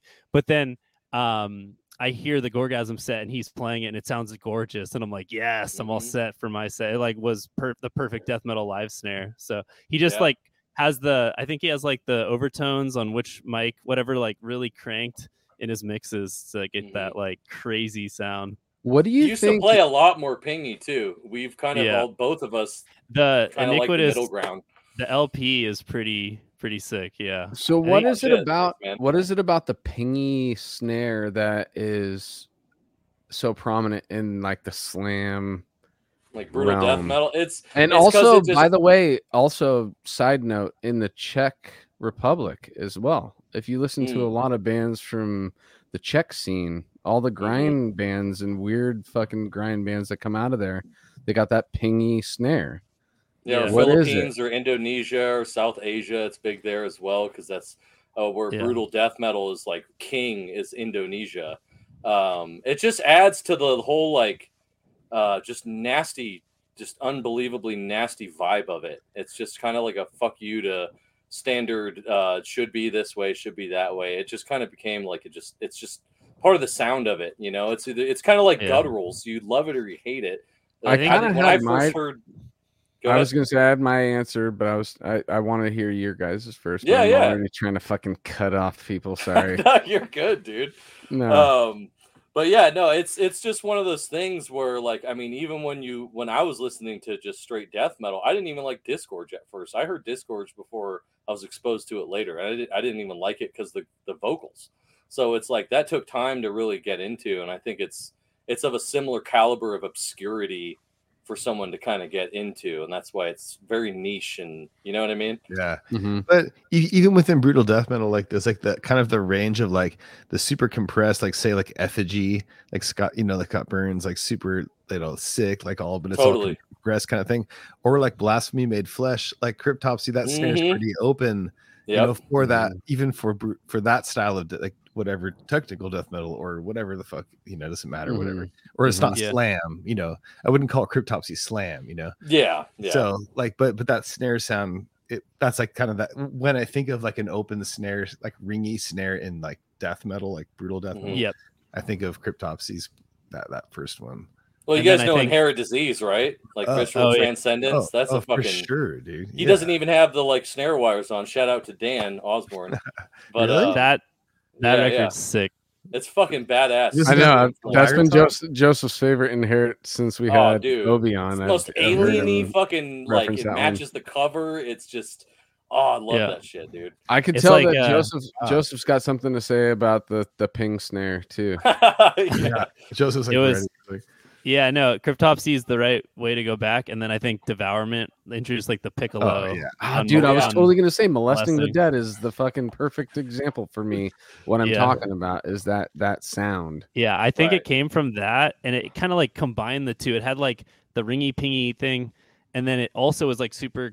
It's actually a very controlled sounding record, which is why it's such a classic. Is it was able to get that like Scott Burns type uh, Mhm. thing in slam. So it was kind of the best, the merging of them too. And then I think since then it's gotten like so bombastic, but I don't know. There's something. Yeah. I think there's just room in the mix for like snare because in you wouldn't use that in like a lot of bands because it would just get in the way having overtones. But Right. with like everything's so chunky and slow and uh, underneath, it's like there's so much room for it. You just you just answered. You just said what I was gonna say. Is that how it how the snare stays prominent in the mix is having that type of snare that that ping Mhm. because there's so much Oh, yeah, abrasive true, dude. Yeah. It's like Yeah. so much brutality in it, to be able for things to cut you need yeah. that type of snare have you guys Absolutely. have you guys been to like one of the a, a live show where like there's a good sound guy who or the snare mic is sent through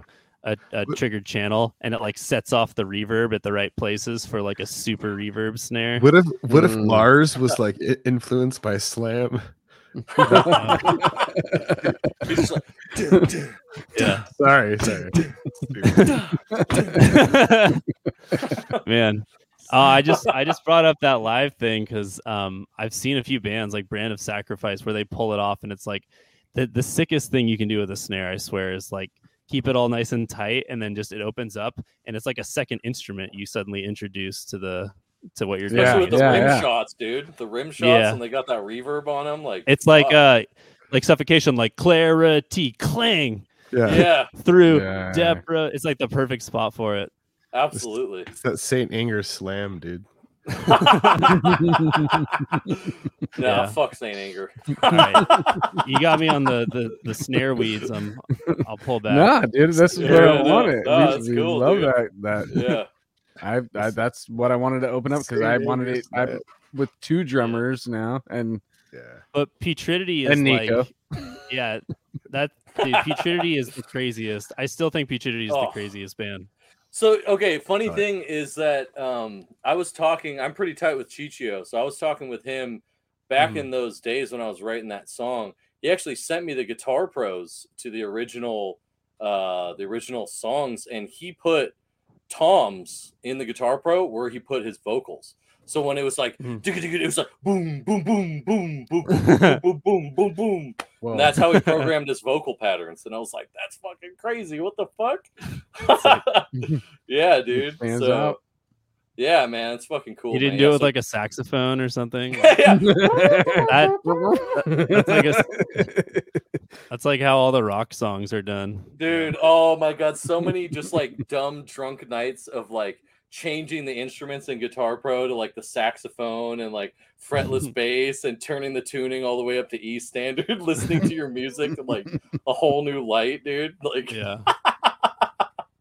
So I think Yeah. we're at a good point, Niko, where I want to take it back. I want to go into your art pass, dude. Okay. I know we're we're getting up onto.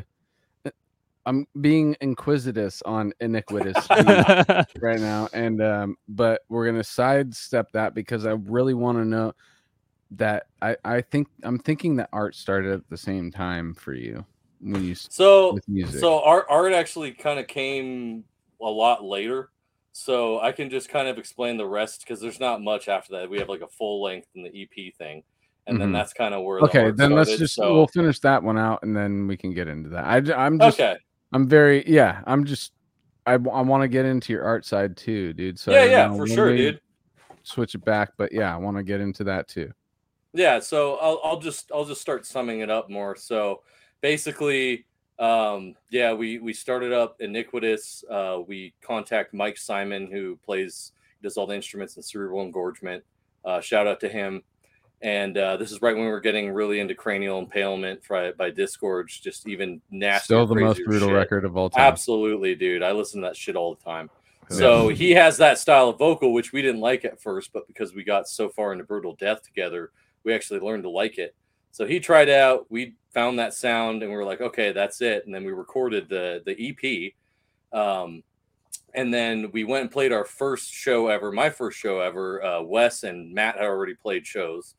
Uh, that was my first show. It was with Logistics Slaughter. Shout out to, to yeah. Mike and all them. They were on here. I watched that one. They were headlining it. We played at Dude's Garage. They mentioned Dude's Garage. That was our first I do show remember ever. that, dude. Yeah. That's a very unique and cool name, Dude's Garage. Yep. So we played that show, dude. And a quick little side story with that is I had this like setup with a Sonic Maximizer and Decimator Pro Rack G and my fucking yeah, dude, and my Bugera and like fancy amp shit. I get up on stage and the fucking amp breaks. My first show ever. I'm like, are you fucking Oh. kidding me? And Mike Flory came through with his triple X fucking PV, sla- like slammed it on top of my fucking amp. Was like, all right, dude, like here, just like play out of my amp. I was like, Just thank you, dude. Yes. And, and uh, yeah, we we we did the show, so that was awesome. And we had our EP on. We burned discs and put. You remember the printout little white paper for the burn disc? You could like print your stuff on it. Yep. So we made a hundred of those and just put them on top with the Iniquitous Deeds logo, handed them out to everybody for free. Just we wanted to get our music out there. And then a guy by the name of Cameron Almasi a week later hits up Dan Osborne of New Standard Elite. And this is when he's starting his label. There's only about four or five bands on it. And then Shout he out Dan. contacts us. Shout out Dan Osborne. And so he contacts us and um, is like, Yeah, I want to sign you guys and I want to release this demo as an EP. So that's basically how the the EP happened. It's just absolutely incredible. Super grateful for that. And um, yeah, so at, at that point, basically things didn't uh, work out with our bass player at the time, and so that's when Chris came into the picture. And Chris Stratton, uh, shout out to him. Uh, he came to the show. We played with Inherit Disease, Fallujah, um, a couple other bands. I can't remember, but this is at the Red House in Walnut Creek. And so he Mhm. came out to two sick bands right there. yeah, dude, it was a crazy lineup. So he came out to check out the show looking for a band to join. And a week later, after that show, is when um, we parted ways with our bassist and we started looking for one. So he hit us up, and that was again a week later. And then he ends up being in the band because me and Matt talked to him and saw his tryout video. And we're like, yeah, dude, like he's sick. We need him. Yeah. So that's when Chris joined in. And um, yeah, and then you know Mike, we call him Geik. That's his nickname. That's I just we call him Geik. So Geik, Geik is still in the band, and uh, yeah, we got Chris, and then yeah, we gear up for the incessant hallucinations record, and that shit, dude, like eighty five percent of that I would say is written purely on Guitar Pro. Like Wow. maybe fifteen percent of that was actually like I'd say the slams and some other parts like that were written on real guitar, but all the rest of it was. This is when I was much more advanced with Guitar Pro, thanks to Matt, you know, training me on that. Yeah. And so, so a basically, lot less yeah, red. yeah, a lot less red. And and I had some exposure to drumming. Like I drum a little bit. He kind of showed me some things, so I kind of understood the mechanics of it. So I would contribute drum ideas. He'd contribute guitar ideas, and we were able to do that through Guitar Pro, which was pretty amazing. Right. you know? That was something that you didn't have in P- P- Power Tab was drums and all that kind of stuff, right? Exactly. Yep. So, so yeah, just programming that, and then we recorded that, and that was like a that was a huge accomplishment. That made me a better guitar player because I sat down and started to learn the shit I was writing on the keyboard, and I was like, "Fuck, dude! Like this is hard." and Yeah. yeah, yeah. So that's that's basically how incessant happened, and then we did that tour um, for the release of that with uh, Disentomb, Cerebral Effusion, Delusional Parasitosis, Us, and Embodied Torment, and that was fucking stacked, dude. That was such a sick tour, man. Yeah. Yeah. Um, So there's two bits of lore that we need follow up on. Let's hear it. Uh, first, is it true that Cerebral Effusion listened to only brutal death metal in their van for the whole five weeks? Wait, is this I'm the band that we recently talked about? yeah, Cere- oh, dude, shout out to those guys. That's one of my favorite bands ever, dude. Cerebral Effusion. Um, but yeah, I'm pretty sure that was the case. I remember Matt telling me that. So we were I wasn't in their van. We had we had our own van, so but Yeah. I'm pretty sure that was the case. I would love Okay. for those dudes to get off the tour and go home and like listen to get Lady Gaga or something. Yeah. Put on some Pink Floyd. They and, like, just couldn't. They just couldn't do it. They've been fighting it the whole tour. Like, oh, just give me something else, dude. you know, but none of them want to like. No, none of them want to just like give in. So it's just like brutal death metal the whole time, dude. Yep. I Yeah, can fall asleep to brutal death metal though. Oh yeah. Uh, the second bit of lore is um, I remember at the sack show, someone from the stage during one of the sets, I forget which band, maybe it was you guys, I don't know, but being like, shout out to Cerebral Effusion. Those dudes love to masturbate. Was- do you remember that? oh, was that was that guy? I can't remember. I think it might have been. I don't know. But Because I brought that up. I brought that up already yeah. here. So So so what it is is Cosme, the the bassist. I love that dude. He like Uh-huh. barely speaks any English, but he's like, yeah, great, yeah, yeah, dude. yeah. I just remember And then- Sacramento. yeah. Yeah. yeah. So so the entire tour, That's the good. running joke was like, "Oh, we love to masturbate." that was like that was like the whole his whole act, dude. So we were Oh, just uh, man. like fucking high off Yeah. that dude. Very so exciting. man. yeah. Yeah, so Oh, that might have been Mike. That might have been Mike. dude. Yeah. Yeah, I remember you guys just being like, shout out Cerebral Effusion. Those dudes love to masturbate. Yeah, that was that was fucking hilarious. I love those dudes, Oh, man. Like, everybody on that tour, everybody on that tour was just awesome individuals, man. That was a Hey, really I good brought time. I brought some uh, normies to that show. I mean, they were like hip people, but they had never seen that kind of show. And like, I remember when like the fucking like chug slam started, and they just looked at me and they're like, "Oh yeah, dude!" Like Oh, the yeah. pit started, and they like fully we like can okay. understand this. yeah. exactly. I think that I I think like- that the- I think that groove. If you there's certain grooves that you don't have, it, it translates throughout all languages. You know what I'm Mhm. saying? It's you're just gonna feel it no matter if you're into it or not. It's just gonna grab you. absolutely and then uh the the tour after that this this is like worth absolute just i am so grateful for this man when we did the defeated sanity iniquitous savagery iniquitous deeds tour that was a life-changing thing man i mean Mhm. that i i got to know Lille pretty pretty well over the internet before that but just Mhm. meeting up with those guys and touring with them, getting to know them, and becoming like lifelong homies through that experience, as well as Iniquitous Savagery. So, shout out to both those guys, every member of the band. No doubt. Um, that was that was an incre- I mean, dude, for us, that was 47 days long because we drove our van, we backlined it, and we carried half a defeated Sanity merch, and we bust around iniquitous savagery in our van, and we had to drive from California to I think Maine, and then start the tour on the East Coast, do the entire U.S. tour, ends in Philly, and then drive all the way back to California.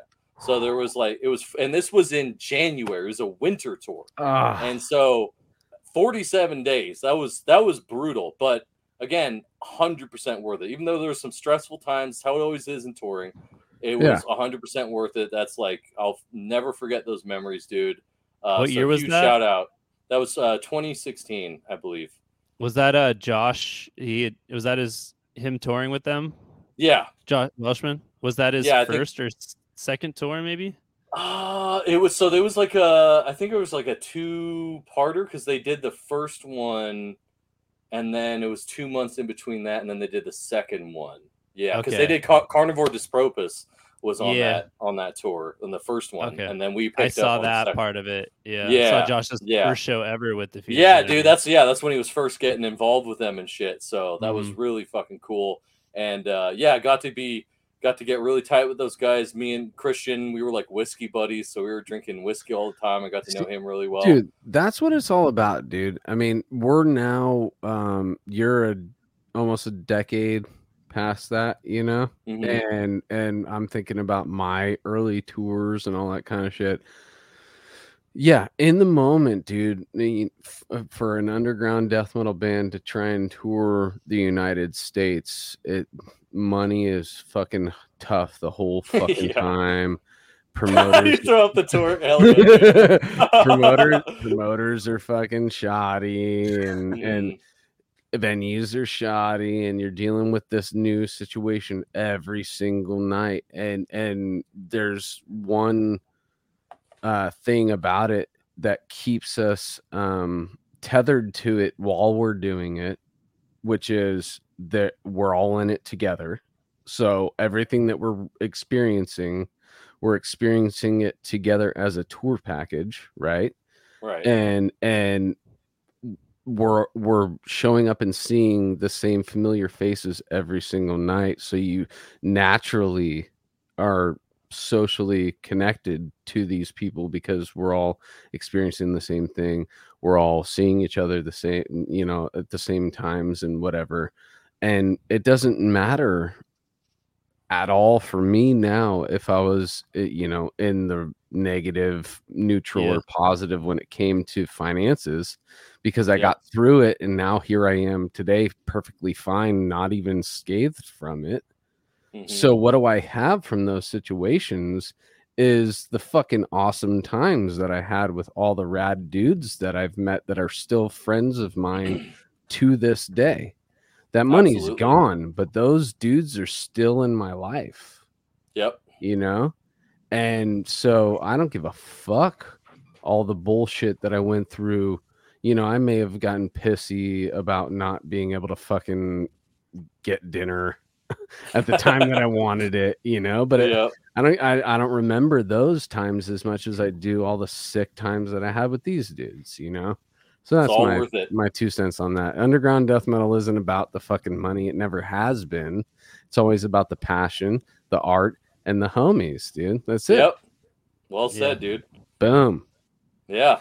I mean, and then it's like, you know, with with Lille, like our thing is like he's super goofy, man. Like we we love Beavis and Butthead. From the very beginning, I was like, eh, hey, how's it going, dumbass? and just like we hit it off ever since, dude. Like Yeah, that's what's up, dude. You know, but obviously musically too, we dig each other's bands. Like I fucking Defeated Sanity, dude. Jesus Christ huge right. influence. Um, but yeah, I, I'm very grateful for the minimal tours I've been on. So um, yeah, so that kind of uh, and, and to I guess to, to close it out, yes, we're still a band. I know it's been fucking years. Uh, we have uh, Sasha actually mentioned shout out to Sasha on the last episode how Matt loves to delete music, right? So I'm kind of in that camp, not as extreme as him, but we've had like an like iniquitous Iniquitous Deeds 2.5 album at some point and we kind of like discovered a new style that we really like especially with um I'm playing more on the guitar than I'm programming on uh, Guitar Pro, so it's a lot more jammy. But we finally have come up with like the weirdest, catchiest, heaviest thing me and him have both ever created, and I couldn't be more stoked about it. So yes, we're still a band. Yes, there is an album fully written, and we are basically perfecting all of our parts right now. And um, yeah, Obi should be sending us some scratch vocals over some demo scratch track stuff soon here. So Shout Um, out Obi Flat. yeah, Obi Flat. dude. Oh, hell yeah, dude. So uh, yeah, so I just wanted to throw that out there that we are working on that. I know it's been forever. I've moved like two times. Matt's in, you know, all these big bands now, and you know, obviously I'm taking on the artwork thing as well. So like, it's just been a crazy last five six years for this whole thing, but we're finally kind of stabilizing and uh, getting things really going because we. I can't Yeah. tell you guys how much I believe in this material. Like I've I, I've never been so high off off of music just because me and him go, have been dude. so we've been going back and forth on this uh album so hardcore for the last I don't fucking know since since the last record which was 2015 almost 10 Mhm. years ago Yeah. so so yeah I'm I'm really excited and uh to everybody who's waiting I hope it's worth the wait so Totally, dude. And and saying ab- about the high, the high of creating something and when things are working and uh, you're just like yes yes yes my ideas are coming to fruition there's no other better feeling you know oh absolutely dude dude. Speaking on that, like you know, I was at the studio with Dave last week when I called him. yeah let's hear about that a little bit Joseph. yeah dude So I got, I have, you know, he got the edited drums back to me two days ago on Tuesday, and my job is to go back through the MIDI kick and like program my kick parts in light of how they, you know, the rest of it was recorded. So I did that yesterday, which was like super fucking fun because you're just like listening to yourself all in detail. and you're like, holy shit, it sounds so good, like perfectly recorded. But then you still have the creative, like, oh, this could be like triplet eighths or it could be 16th, you know, all that stuff too.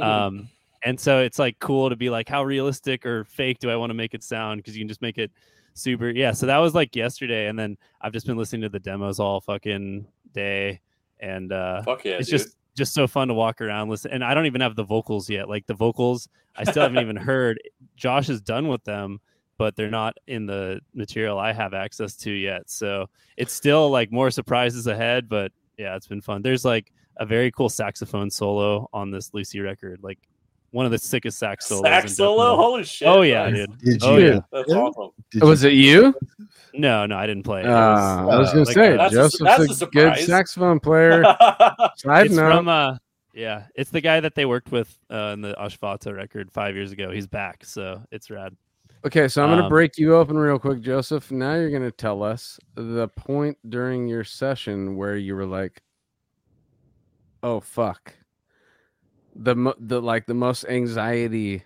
you felt, like there was a part or something that you couldn't get through, or Oh, recording the first song was the hardest. We picked the hardest song right away because it was the one we've been playing live. And like, I knew it was hard, but I didn't quite know how hard each song would be. But I just thought, oh, I've been playing this one live, so I'm ready for it. But it Mhm. turns out it's it's the hardest. Um, it has all these really extended, like traditional blast sections at like 264. Um, and I just couldn't really get through it. So we had to like break it up. Um, yeah, and then once we got past that Damn. song, that was day two. So then we had three days left to do nine more songs. Um, so we just did three Mhm. songs a day, and then we were done by like six o'clock Friday, and everything was good. so uh, that was like the biggest hurdle. Was that first song? Yeah, the first song took like uh, way longer, and then everything else. That was like the bleed of the record. I don't know. People talk about the final Yeah. boss of the album Were how you, like uh, Thomas Hawk said he learned he spent more time on bleed than the rest of obZen, just that Holy one song. Yeah, yeah. Were What was you, you uh, were you? Were you feeling nervous? Well. Jedi's gone, so I can say that bleed. Uh, Definitely. You can realize why it took so long when you listen to it.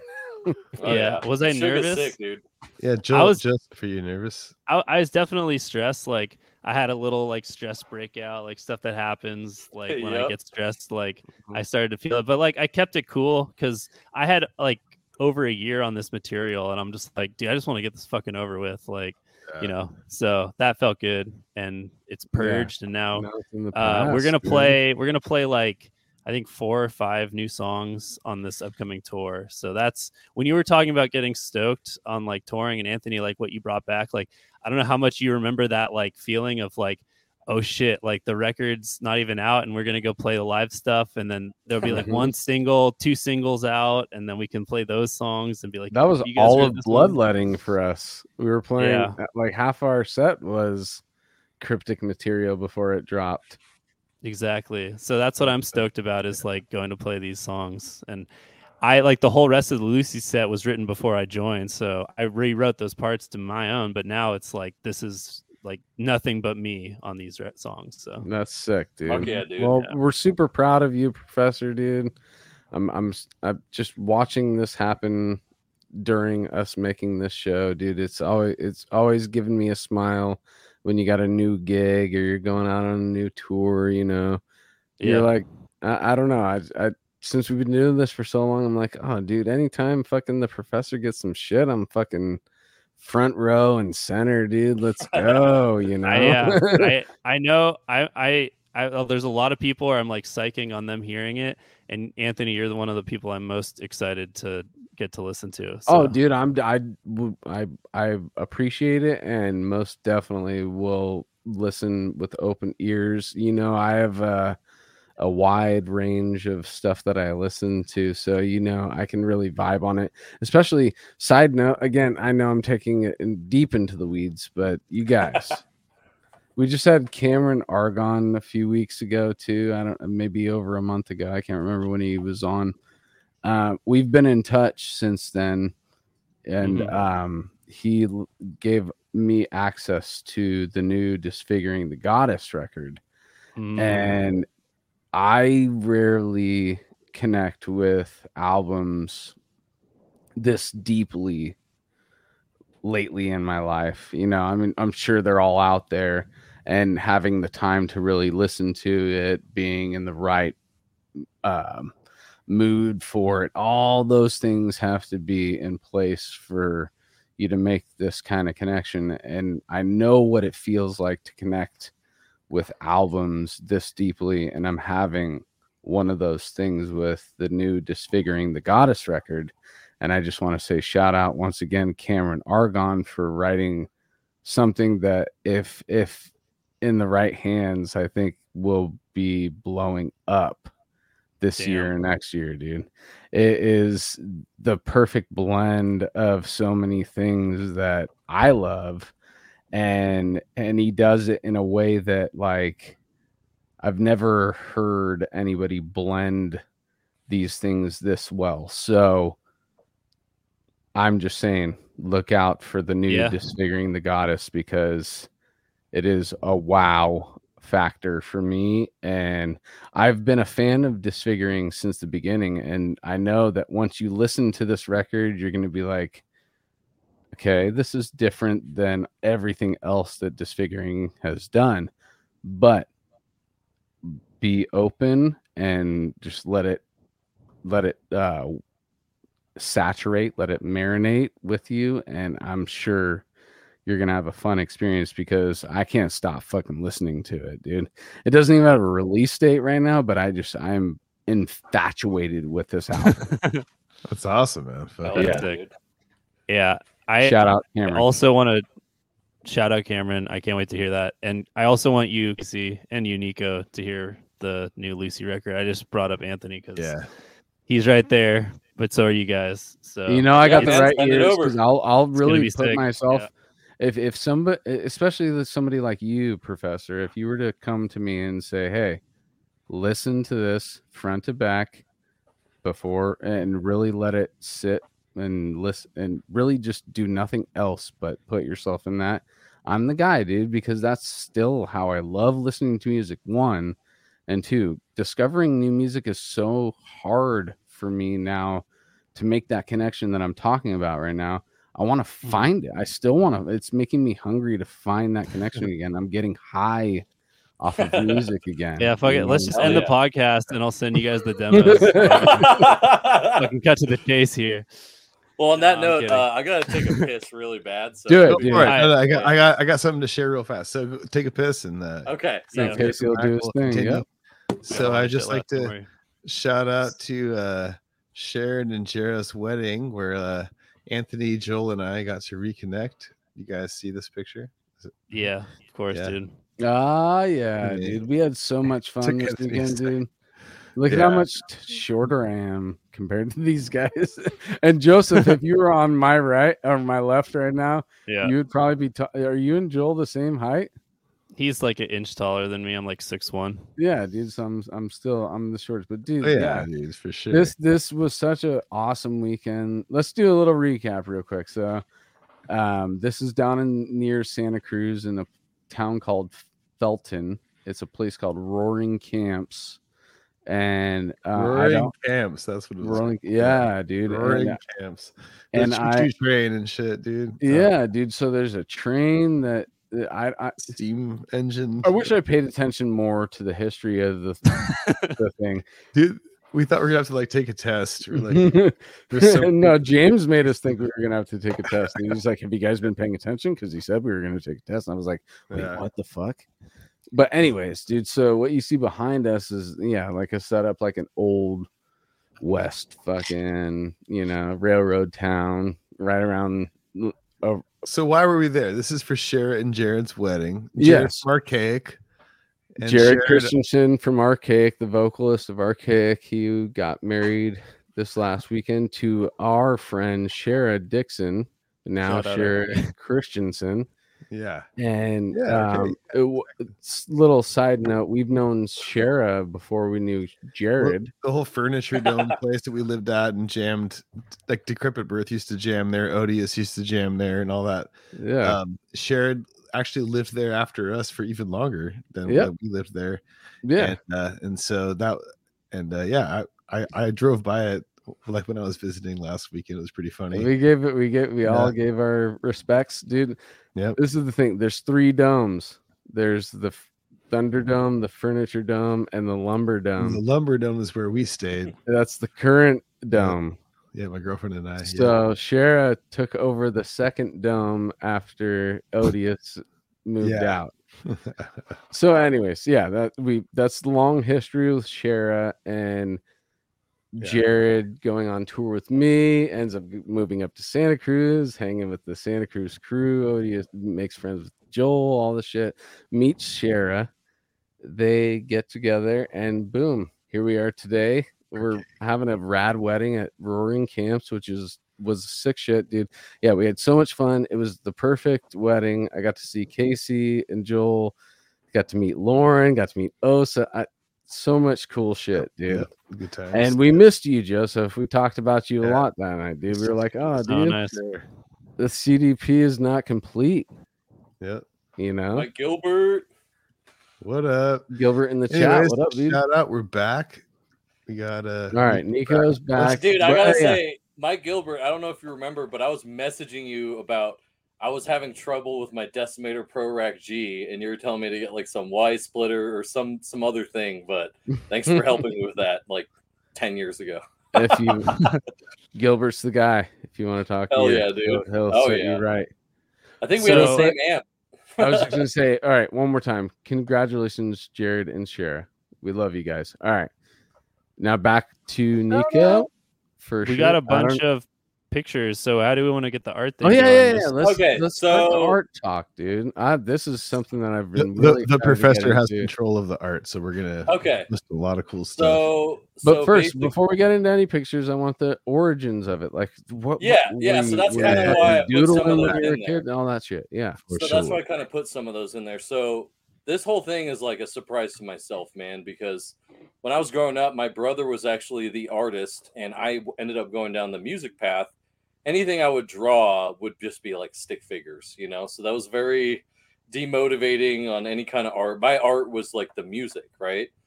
And so the uh in about I think 2014, I got a lizard, uh, blue tongue skink actually by the name of George. And yeah. I followed this to there he is right there. Yep. that Dude. fat little fucking skunk. They're not skunk, skink. That's the fucking Skink. species. Yep. So I Oh, got him, and yeah, I built this uh, lizard cage that that's all out of styrofoam right there. I followed this tutorial on YouTube, lizard landscapes, and so I, I made this like little custom cage for him with styrofoam grout and some pet friendly like sealant, and uh, I didn't think too, anything of it like if it was art or anything. So I made that thing, and in about 2016. I was friends. I made friends. Uh, well, he was always a, a, a friend, but we kind of got closer. Shout out to Brent Isaldi, um, really good guitar player. We started hanging out, and he came over and he saw that, and then he saw my uh, I have like HR Geiger posters everywhere and stuff. And he's like, "Dude, you'd really like love my friend Aaron." And Aaron Lee, shout out to him. He did the uh, Evulse. If you guys know Evulse, their album artwork. Hmm. Um, so he came in and he saw that, and I've never really had like artist friends. It's always been musicians, right? So he saw that, and I was like, yeah, I guess it's the only thing like art related I've ever done. He's just like, dude, like you should do more of this, and I'm like, yeah, I'm, I just can't really draw, dude. And he's like, no, like you should pick up a physical medium because you can do this, and it's like a butterfly effect, dude. Like that one day with that one person, just kind of like it flipped a switch, if that makes Mhm. sense. Mhm. And so um, those two guys, Aaron and Brent, they were super vital for my path because they basically patted me on the back, encouraged me, helped teach me stuff about artwork. And uh, I started dabbling with painting little 3D uh, printed predators and aliens. And then I got like air dry clay and started stamping like xenomorph heads into it, making ashtrays. And uh, it just kind of like took fucking took off from there. Oh, yeah, that's that's a little bit more down the line, but yeah, that's uh, an alien piece I did, and um, Oh, yeah. Stan- yeah, no, Hold you're good. but So I no, gotta- you- I got a I quick got- question for you, Niko. yeah, go ahead. What's up, bro? You gotta sh- show me your tattoos, dude. Yeah, dude, I got Geiger all over my left arm, dude. Oh, it's you do? Giger. It's not Do Giger. you, you want me to? Did I just He- say? I he- said it every- wrong. American Geiger. Geiger. I did say then- Geiger wrong. Yeah, Well, I And I heard Anthony's always was like Geiger. dude. I'm always the one who- Giger, come on. because maybe I'm traumatized by how many fucking arguments I, I don't with e- you guys about it that I fucking just I don't even know my brain, dude. And he's like, I don't even know like how to I don't produce. even know. I, I don't like pronounce nose. All right, I'm gonna get. But- I'm gonna I get super Giger. naked Oh, right you're now. gonna get naked, dude. Yeah, I'm gonna get naked right now. Because you got to see the top of it. Yeah. Because it is the top of it is he's pretty from. naked. Look at him, dude. Dude, we're gonna get banned from. Community guidelines. Oh No my god, nudity. look at that shoulder. Wait, let me turn Nice, this. dude. Okay, Yeah, so full screen Anthony right here. Yeah, Oh shit, Giger, hell yeah, dude. eager. that's Yeah. all. Yeah. Uh, Got the titties so right wait, there. So I basically all the characters, all the characters from uh, this. Let me bring it. It's she. It's she and him are from uh, Giger paintings, but this guy right here is actually the head is taken is freehand, Nice. and then the body is taken from another painting. Then let's see what else is. Uh, back here. Wait, nope. I can't. I gotta show her this way. Cali Death OnlyFans. So that's her. That's her booty right there. She creeps oh, nice. around. Yeah, yeah, yeah, Yeah. I recognize. She that. comes around yeah, here. Um, this vagina is from a Giger painting. Oh yeah. This dude, that dude right there. Oh yeah. Yep. Damn, dude. I didn't know you had all this. That's fucking sick. Um, that guy right there. And We should just leave this yeah, on dude. the whole time. This comment. dude. Just- right the there, rest of the episode should just be. he's from All right, another. showing our tattoos. yep, that's from a Giger. Yep. Nice. Dude. yeah, the Um, babies. That's from a Giger. Yep.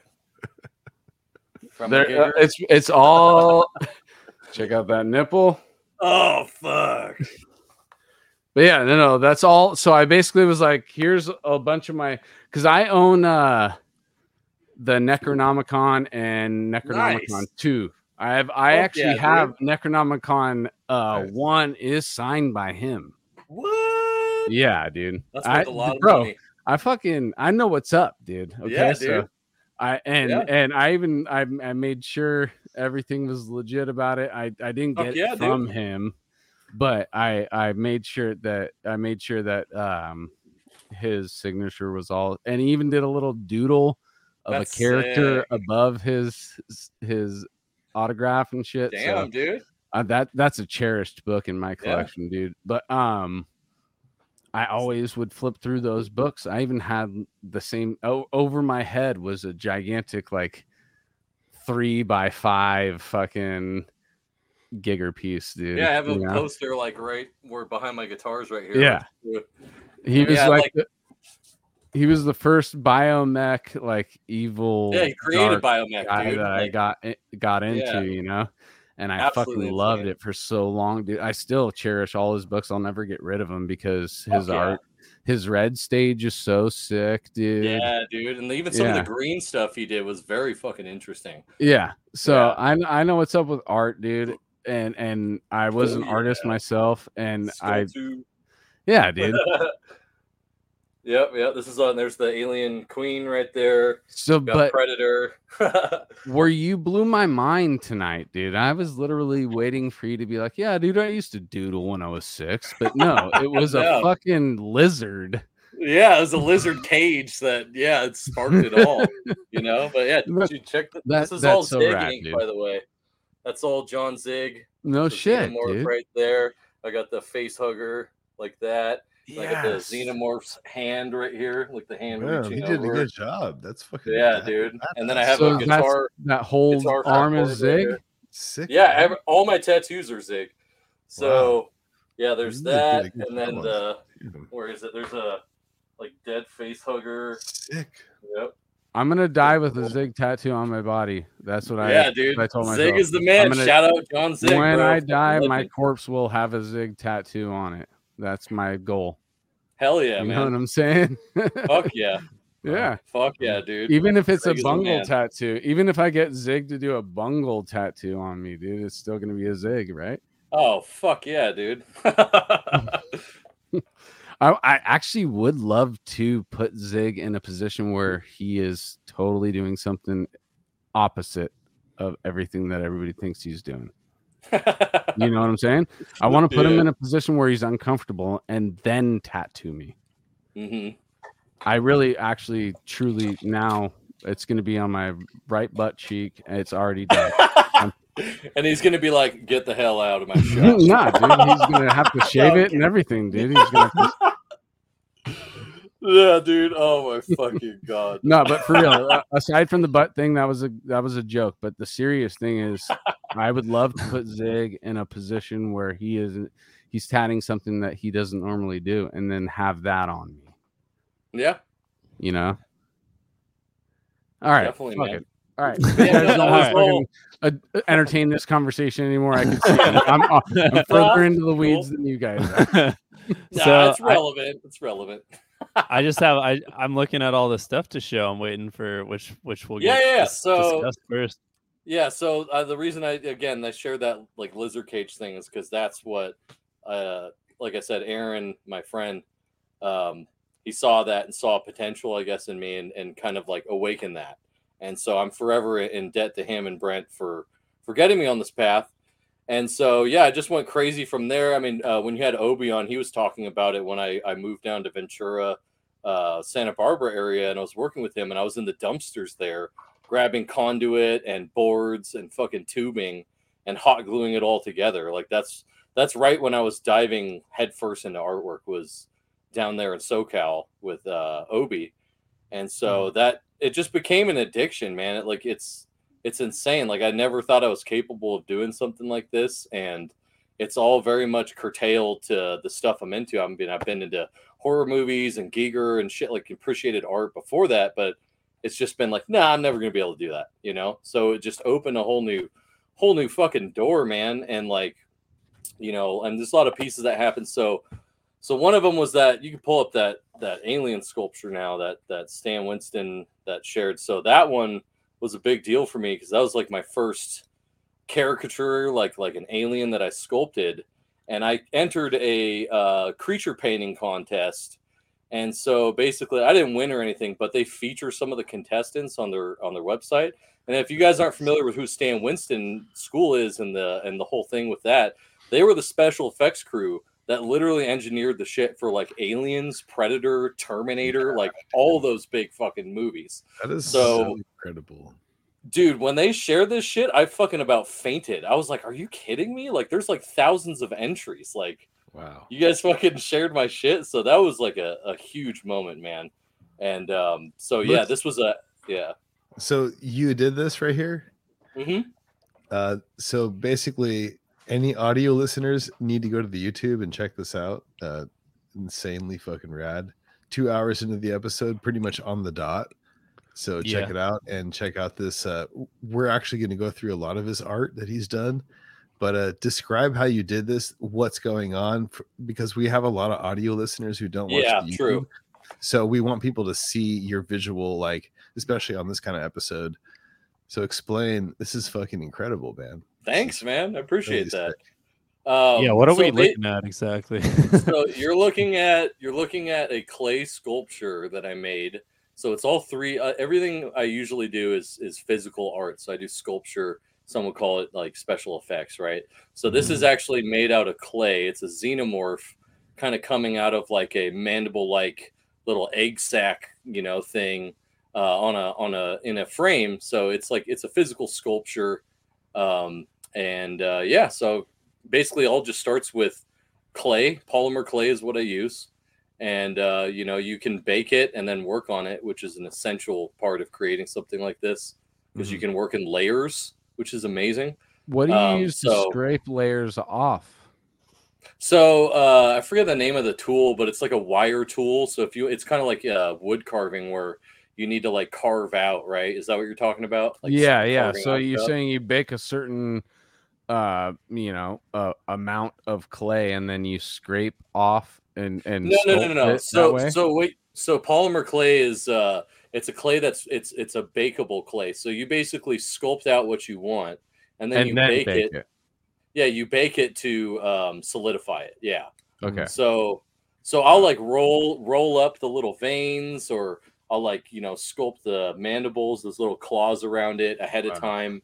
Yeah, so it's like it's a pretty in-depth this this this guy right here took me about, I don't know, a month and a half, almost 2 months. Do you make- use like like like tubes or something for like those? those Yeah, so the the conduit out there is uh that's just like yeah, that's like conduit plastic tubing you can get from Home Depot. right. So I'm kind of like I'm I'm mixing mediums in a way if that how, makes sense. how do you? No, paint that's sick, stuff? Do you use like spray kind of paints and stuff, or like how do What's you- that? Do you like use like spray paint things on it and stuff? Um Air so it's a- Yeah, it's a it's mostly all acrylics and it's a mixture Okay. of uh, washes, which is really watered down paint, uh, brush and airbrush. I airbrush a lot of my airbrush. Airbrush. Yeah, That's the word I was yeah looking. that's Yeah, the one. Yeah. Yeah, yeah, yeah. dude. So this, yeah, this right here was a big, big deal for me. You know, so that was a really big fucking man, crazy. So did do we have a picture of the first piece that you were willing to show other people? Um, a first piece I was willing to show other people. Uh, let me think. I mean, I have this right here. Actually, I can pull this. Because I remember getting on. I was on board with uh, like when I first started seeing your shit. It was light uh switch covers and Yeah. cell phone covers. Cell phone cases. Yeah, yeah, yeah. I mean, Yeah. I have a whole bunch of stuff, man. I wasn't about to just send you guys everything, you know. no, some for sure, dude. But uh, for sure. this this right here is actually where it all started. So this is actually my first little clay ashtray where I took a xenomorph head and a face hugger toy and I just kind of like stamped it in clay. I wasn't really even sculpting at the time. This is just I've held on to this. This is just my first Wow, instance of doing anything like that, you know. So that's cool, dude. Save that, dude, because you'll be able to say, sell that when uh, you realize you're a starving artist like ten dollars. Retirement, dude. yeah, dude. I mean, fuck, man. So, um, let's see here. So, yeah, then I got to tell you guys about the whole Cannibal Corpse thing. I'm sure. Yeah, dude. I wanted to get into that too. that. So I want to know what what built up to it, how uh you came in contact with them, and Mhm. all that shit. So basically, um, it was uh butter. Yeah, there we go. So I'll get I'll get to that. But we'll come um, back to that. Yeah, yeah. So basically, it's I like to call it just you know the butterfly effect. I fucking one mouse click. I added Rob Barrett on Facebook, just straight up. Yeah. I added Rob Barrett, not expecting anything. I was like, all right, it's Cannibal Corpse guitarist. You know, I'm not gonna be hurt if he doesn't accept it. You know, he's like ten thousand people trying to add him.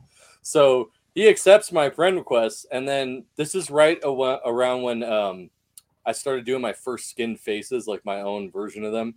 And so he started liking all these pictures of my art, like just right off the bat. And I was like, what? like you're giving, you're like looking at me? You're like, paying attention to me? what? like, oh, holy shit, dude. So I basically fucking, thanks, Ian.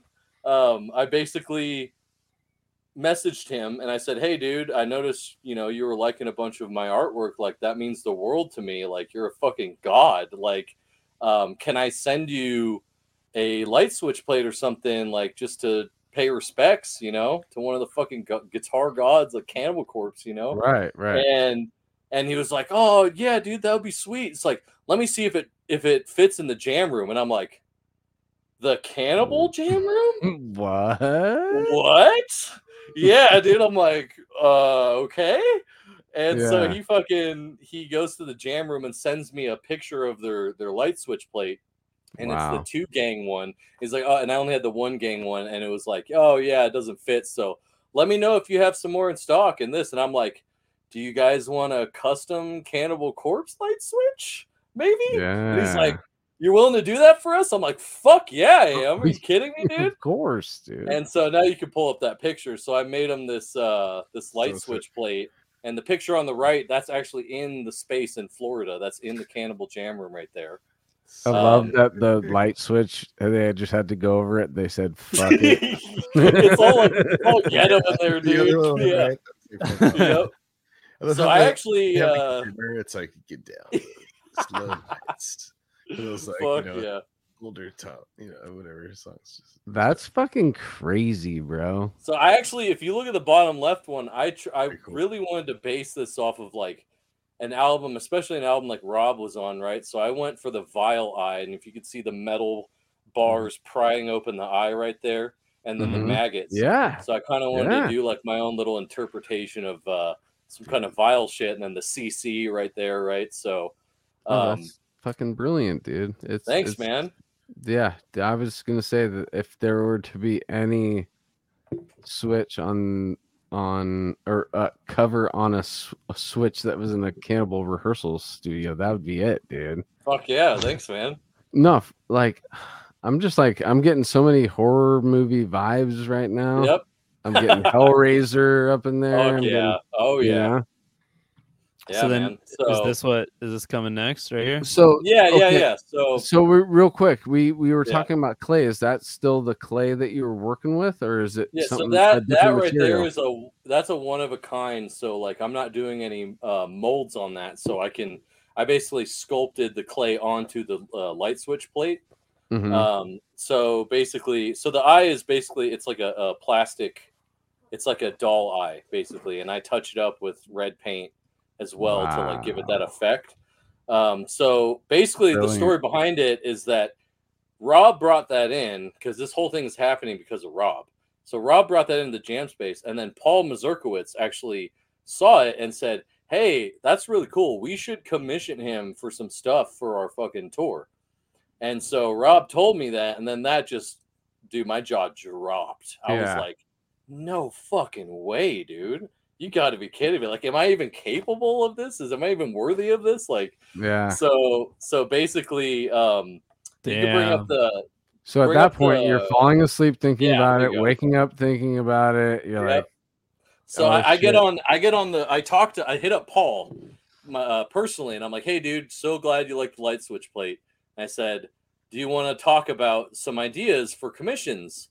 And so I actually ended up getting on the phone with Paul, which was a fucking trip just hearing Yeah. his voice and just having a conversation with that dude, like, you know, I've watched so many documentaries and shit, like where you just feel like you know the personality of someone just watching so much of them.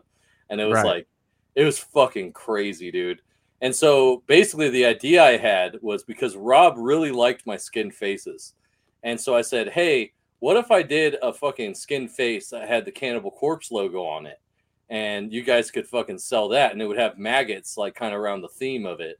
And so he's like, yeah, okay, send me a spreadsheet, like some prices and, you know, a, a sample, and we'll go. And I sent them a, a sample, some price sheets, and he's like, yeah, let's, uh, let's give it a shot. Let's go with the 10. And I remember very specifically, dude, I was at work and I fucking was outside on the phone when Paul told me like it was a go. And I went inside and I was like, dude, nothing's gonna ruin my day today. I can't. Yeah, fuck believe this is no, dude. dude. Like, uh-huh. like that was Yeah. crazy, man. And then so the big That- thing is great. like Rob fucking messaged me and was talking about like, yeah, I'd be down to put him on the amps. And I'm like, again, another like jaw dropper, like, dude, you gotta be kidding me. Like you guys have in your whole fucking 30 years of playing live, you've never had one prop on stage. Not fucking one. It's just been the amps and you guys. And you're gonna put my artwork on the fucking amps, dude. Like, I'm forever in debt. Yeah, right there. Fucking the bottom one. Forever in debt to you guys. Like that is incredible. I can't even fucking believe that shit. You know? Totally, you go. Meanwhile, like that far into their career, Iron Maiden are like, yeah, and then the airplane will fly over or whatever. For real, dude. yeah. Again, is that the same clay that you're working with on those So this is actually this is uh latex. So I was gonna say got. they're like they're Mhm. rubbery, kind of move. Yeah, they're flexible. Yep. Yeah. So um shout out to Tim Gore. He's So actually a somebody could wear this as a Halloween costume. Yeah, I would have to sculpt it a little differently because these are meant for display. They're not really meant to be worn, if that makes Yeah. sense. Um, but a big shout out to Tim Gore. I don't know if you guys are familiar with this guy, but he's a special effects artist and he worked on Blade 1 and 2, Jurassic Park 2, fucking all these big movies. I like And, all uh, I had the- movies. Dude, I had the privilege of of meeting this guy and actually friending him and he showed me his his method for painting latex because I was having a fucking really hard time figuring it out. And he showed me like the movie making method for uh, painting latex. And so, yeah, big Mm. shout out to Tim Gore, man. It, it would not be possible without him. Um, no shit. so that was a big part of it, dude. And uh, you could bring up that that picture again because when I went to Cannibal, the Cannibal show last time, the uh, it was in Tucson, and I was making my skin face guitar straps. It was kind of the first little iteration of that, and um, it's this. I think it's the second guitar, the Cannibal Corpse one with the stage and Rob Barrett and all. Yeah, there you go. And so I went and met up with them, and I had these, I had the straps as gifts for them, and I was like, hey, you know, I met up with them on the bus and had them sign my my personal face. I always keep one, and so I gave Rob and Eric a guitar strap, and I didn't expect anything of it. And they're like, yeah, we're gonna have our fucking guitar tech, you know, just put the strap locks on, and we'll we'll wear them on stage. And I'm like, what?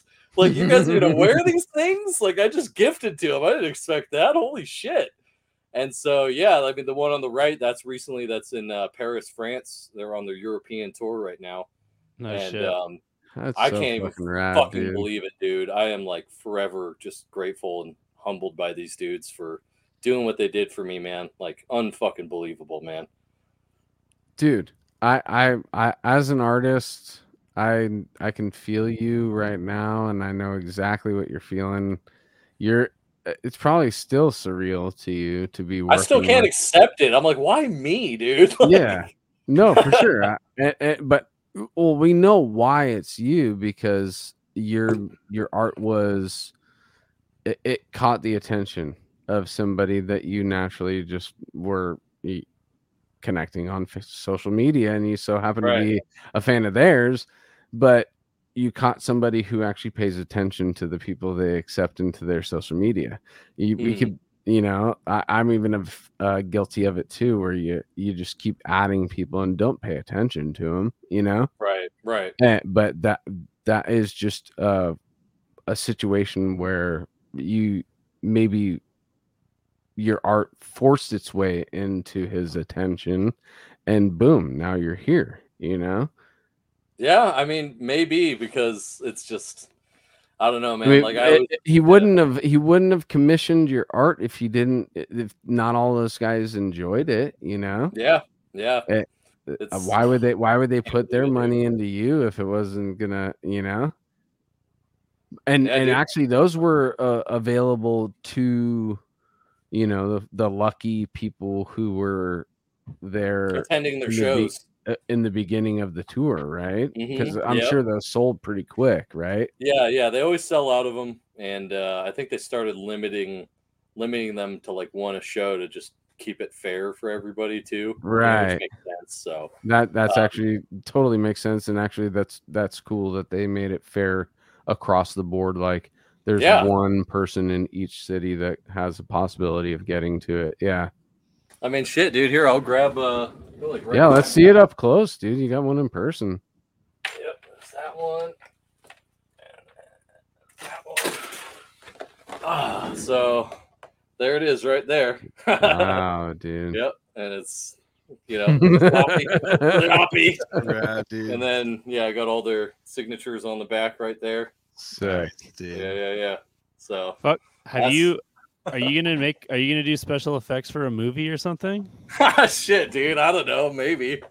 That i mean dude seeing the what uh, i know what joseph's asking because that was a question that i had earlier i was watching or looking at the first alien fucking thing that you had going Mhm. and I'm like, this is looks no different than any other like Yeah. special effects It's like a show. yeah, thank you guys. I appreciate on a that. movie. You should go on a show like Face Off or something, or one of those. yeah, literally face off, right? So, you should be. yeah, Yeah. exactly. like it's perfect. Yeah, it's like Do you know that show? Uh, Is it Cake? It's like they bring a oh, bunch of. yeah. I do know that, dude. Sick. You should. Uh, you should. Yeah. You should go on that. Learn like cake, how to do cake, and then do like biomech Do cakes and know- stuff. Yeah. Do you guys know the Yeah, show dude. Face Off, where, where they like do the crazy heard like, of it. makeup? No. Like, they do like horror makeup and all this stuff, and they have to like do contests and like they gotta like get down with the makeup all crazy and do some like whatever and stuff. And it's like, yeah, like special effects makeup essentially. no, I didn't think about it's like horror, but but there's there are some you're making me think about uh Jim Carrey.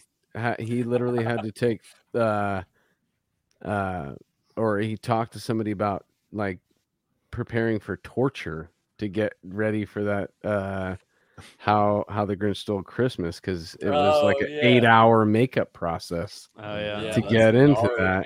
So it was no different than like training to be put through like torture situations, dude. Yep. Same with like Terminator with Arnold when they put all the the stuff on him as well, like some of the mechanical side face so stuff. gnarly.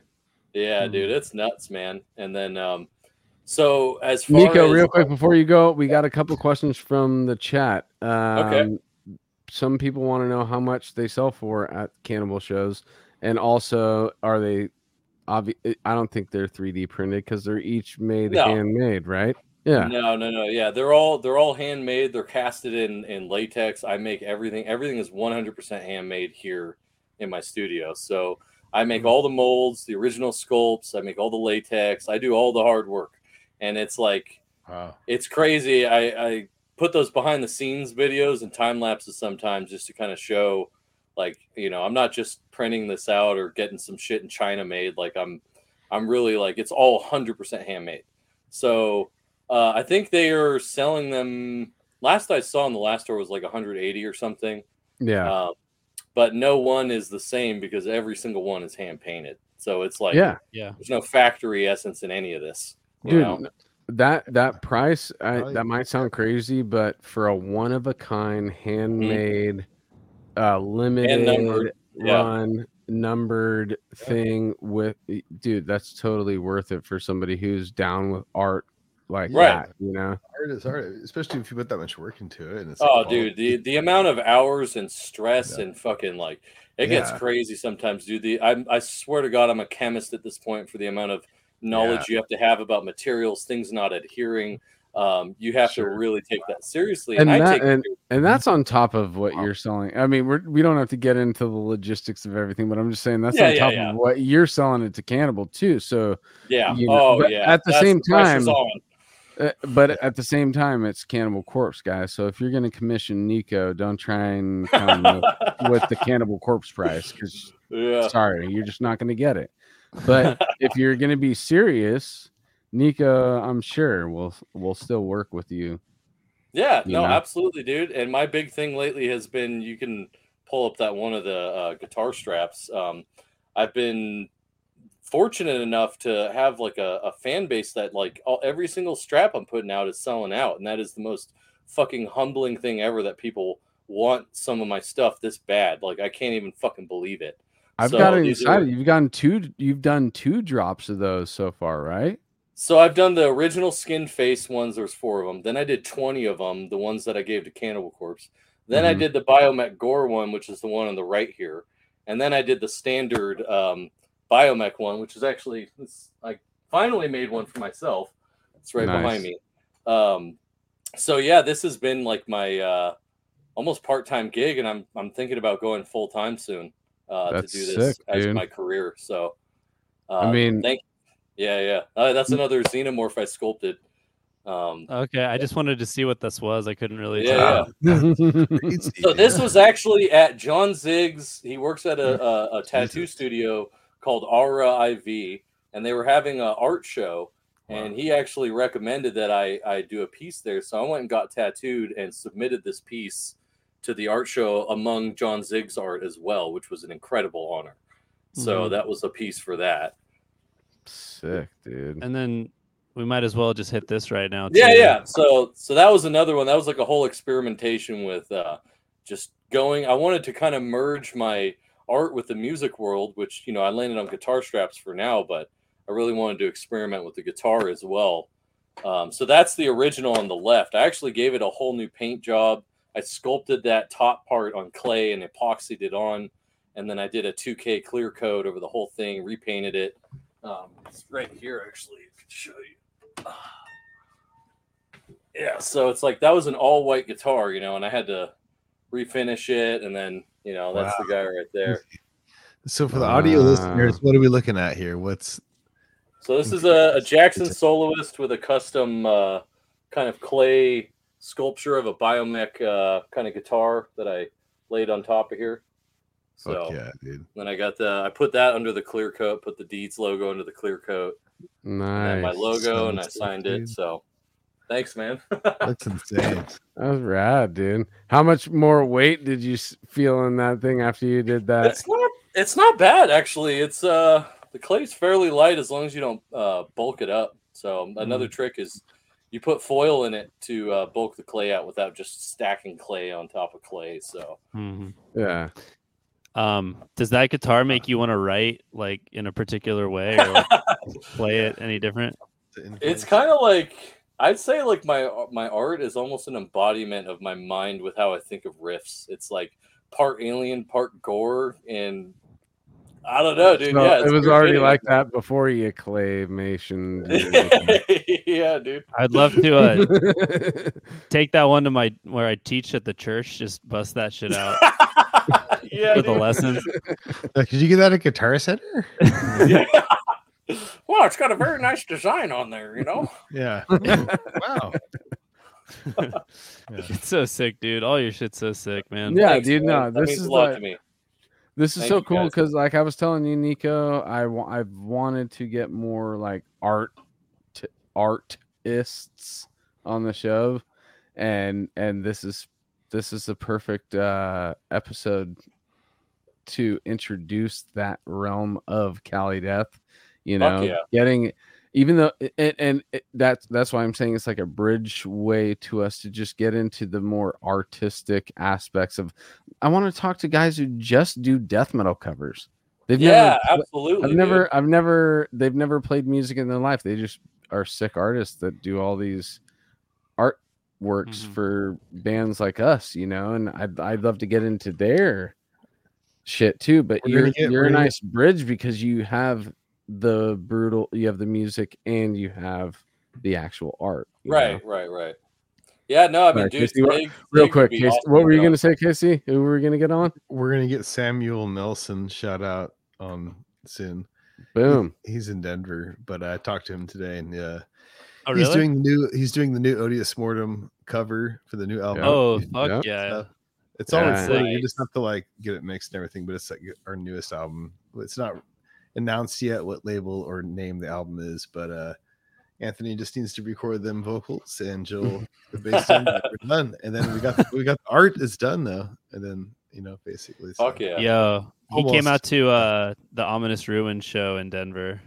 Oh nice. year. Oh really? Yeah. Okay. Yeah, yeah. I don't think I met him, but shout out Samuel cool. Nelson. Yeah. yeah. Shout so we're like out. we're, we're finishing the final you know touches on the art and stuff. So he's cool. Awesome, man. And it is Yeah. really rad. It, Oh, it encompasses what we there. It's still- envisioned for this yeah, yeah. album. So, boom. It's badass. It's fun. Yeah. Yeah, no, I'll I'll, uh, I'll spread the word to because, dude, fucking think about how many legendary covers fucking Zig has done for Oh, yeah. legendary bands and legend. Oh my god, dude. He did our first album, hmm Yeah, dude, fucking Yeah, Devouring. so yeah. many. Severed Savior, fucking Disgorge, Yeah, Pioneer. like Severed, you, the yeah, list goes dude. on, man. On and on and So on. many. Yeah. No, he was he was like the resident art guy for Unique Leader for a little bit for sure. Oh yeah, Yeah. He did our uh, he did our fucking full length Incessant Hallucinations. That's Jon Zig art. Oh, cool. Who Yeah, did the dude. logo? So the logo was actually drawn. It was a collaboration between me and Matt. So we both actually kind of like he would draw a section, I would draw a section, and then we kind of just put it Mm. together. And so Mm. the logo was both of us. So that was kind That's of actually that's kind of cool, dude. I've never really heard of a collaboration on a logo. yeah, it's pretty crazy, dude. You know? Yeah, yeah, dude. That's cool. Did you guys? Uh, I'll I'll take uh, Inquisitus. No, I'm just joking. I'll take uh, Inquisitus. Inquisitus iniquity. I'll take iniquitous, and you take deeds, dude. yep, yep. There was there was a guy at uh, I think it was uh, LVDF five or can't remember what show it was, but he's like, I don't know how to pronounce this name, so I'm just gonna say Indeeds. I was like, what the fuck? Indeeds, dude. Indeeds. It's indeed, Right. dude. Yep. Multiple indeed. Oh my goodness. Yep. well, that's cool, dude. That's I, so. Now, uh, what are your? Obviously, you talked about what's going on with the band, but art, like, do you have different mediums that you are dabbling in now, other than sculpture and all that kind of stuff? Is it is art taking you in a different direction right now? Well, so basically the whole thing that's happening right now with I've never I've never sold out of my artwork in minutes, and that's what's happening with these guitar straps.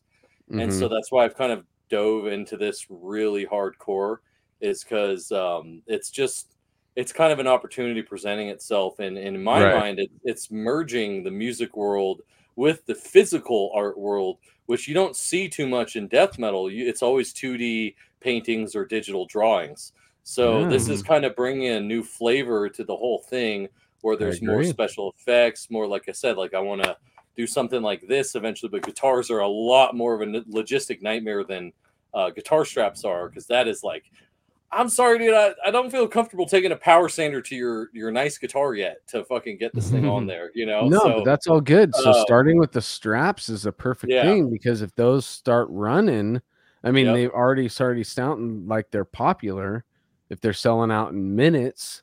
So if you keep churning those out, those will become a thing to where now they're going to come back to Niko Kala's art and and see your guitar and be like, wait, I could I can match my guitar with my strap yeah, you know? hell yeah.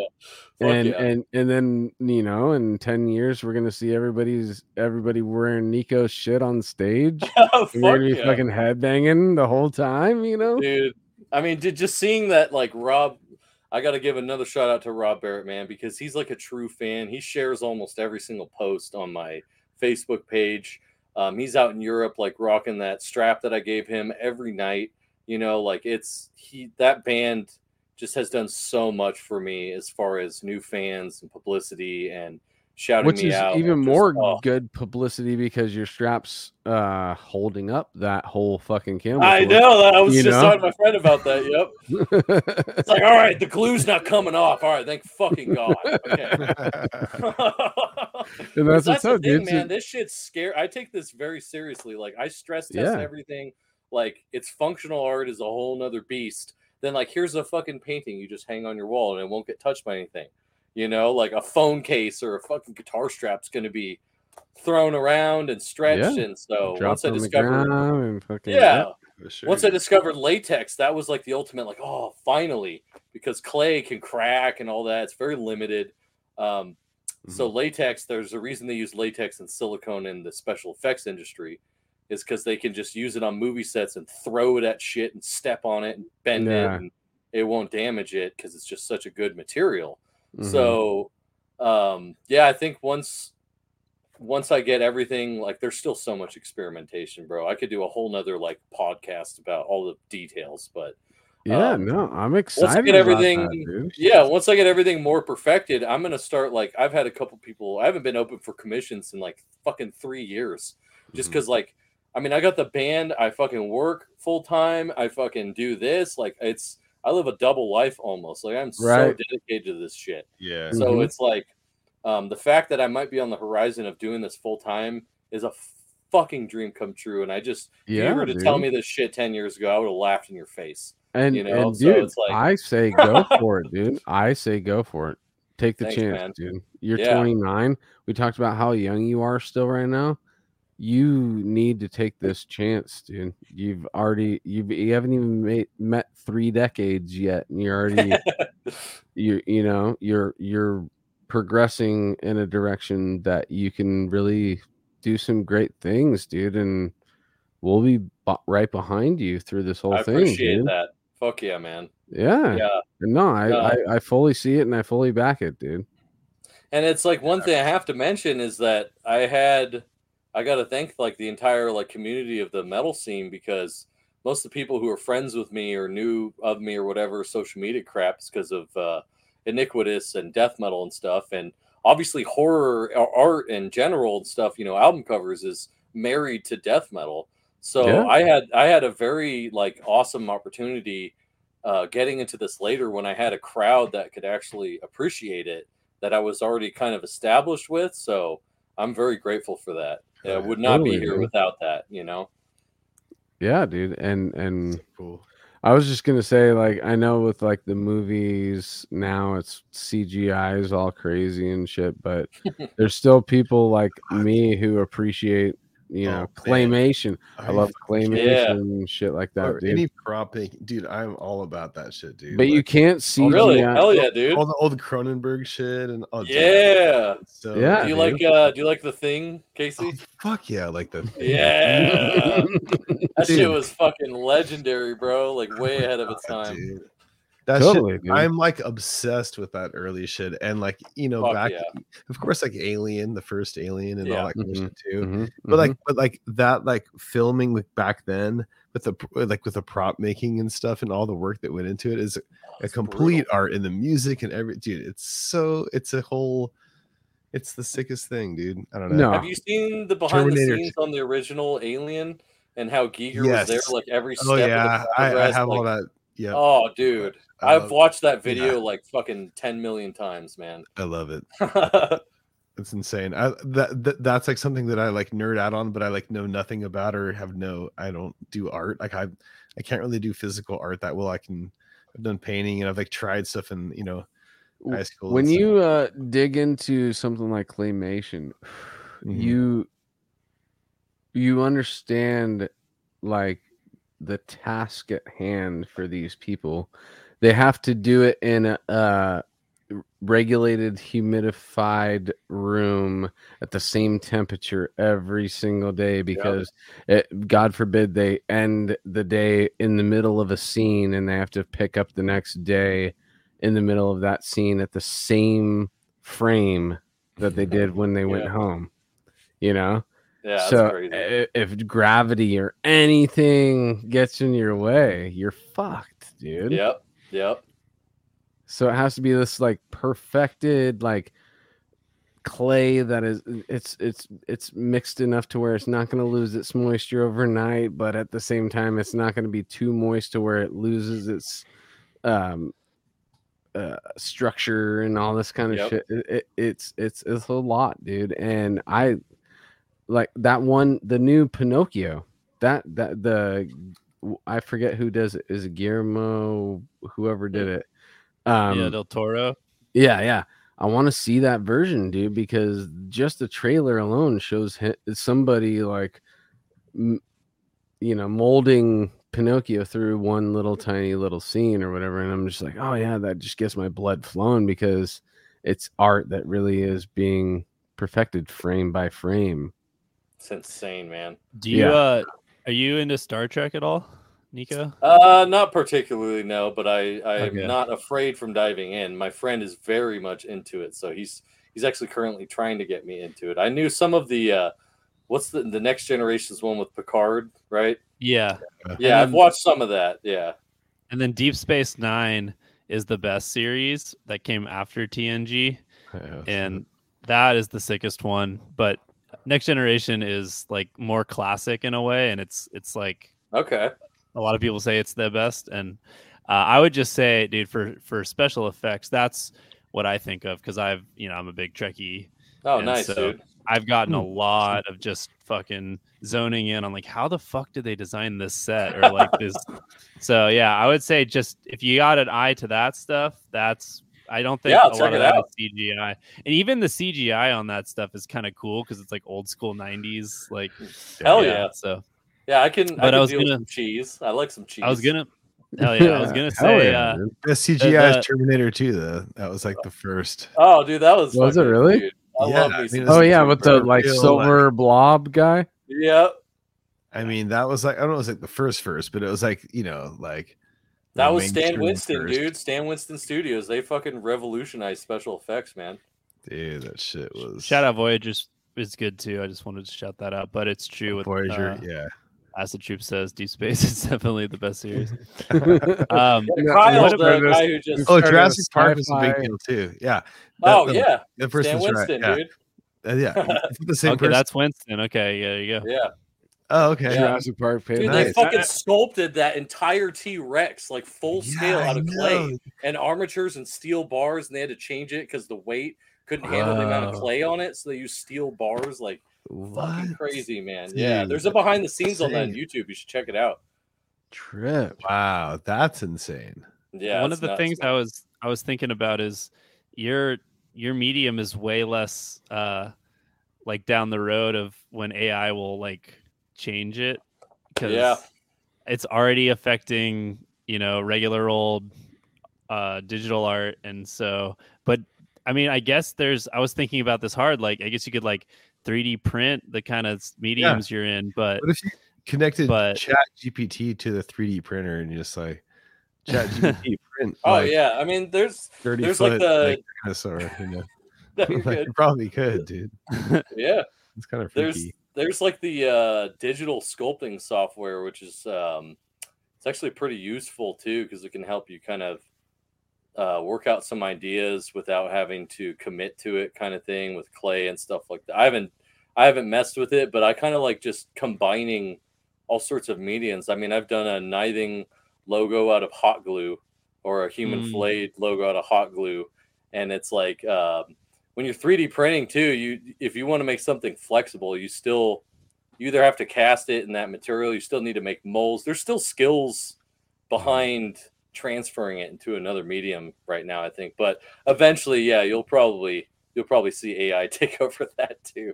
I don't know, um, I really don't mean- care. I just like to Yeah. create shit, and that's all that that's all I care about. artists artists like true artists will always be ahead of the curve of whatever like commercial resources will be able to figure out but i was just thinking because lucy we did like the coffins for like it has like the cd Mhm. in it and all the other Box stuff set.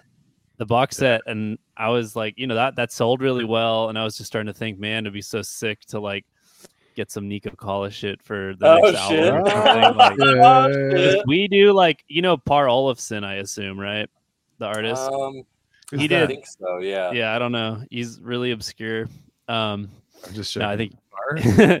he's doing the latest Lucy record, uh, just like he did the last one. Yeah. So I am this sensing a vibe here. So let's do a vibe check and and Vibe think check. through some stuff here because I would love to have some sick ass He merch at our table. Heck, Fuck Fuck dude. yeah, dude. Yeah, Hell yeah, man. getting the gears grinding. Fuck yeah, Um, dude.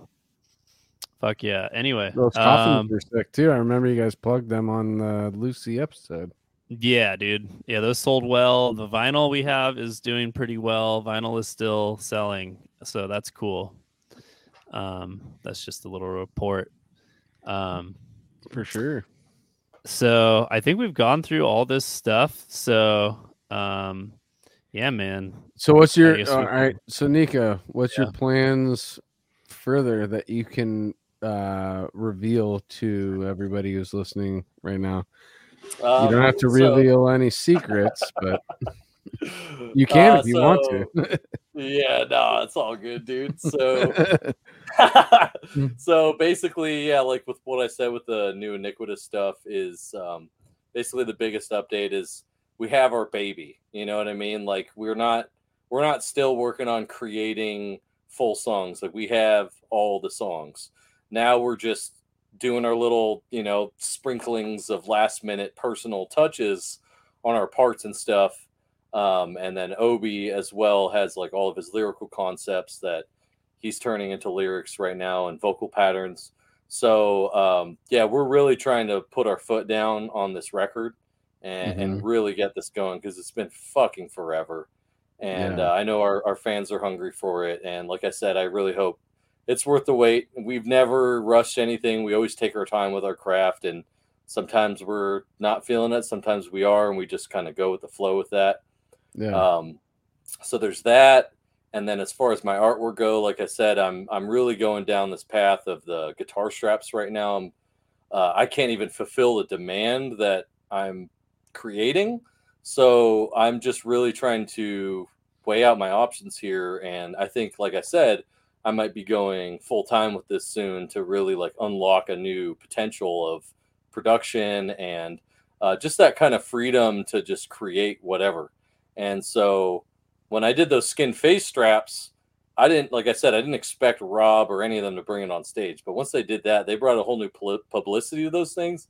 So I think Mhm. around summer, summertime, I'm going to be doing like a very large batch of those, like almost 50 Nice. of them.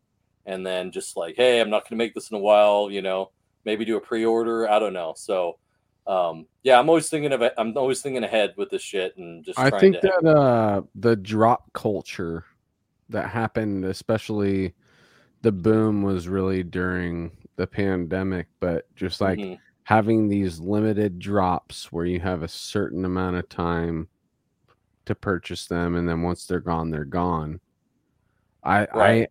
I enjoy that aspect of of purch- purchasing art or- or other things too like mine my shit. I'm i'm not trying to bring it up but it's coins. Uh, they're all little fucking pocket pieces of art for Nice. me dude.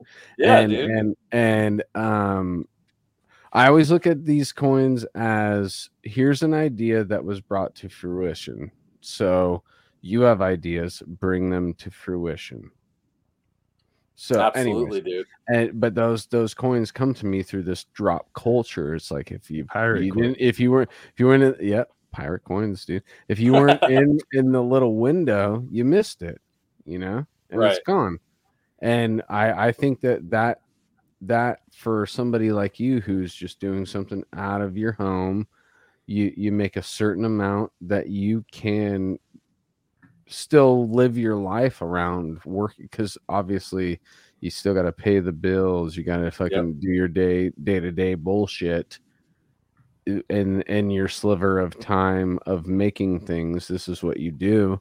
If you come to a certain point where i have 25 of these things i'm going to drop them at this time and and they're going to be available as fast as you guys buy them boom that's it.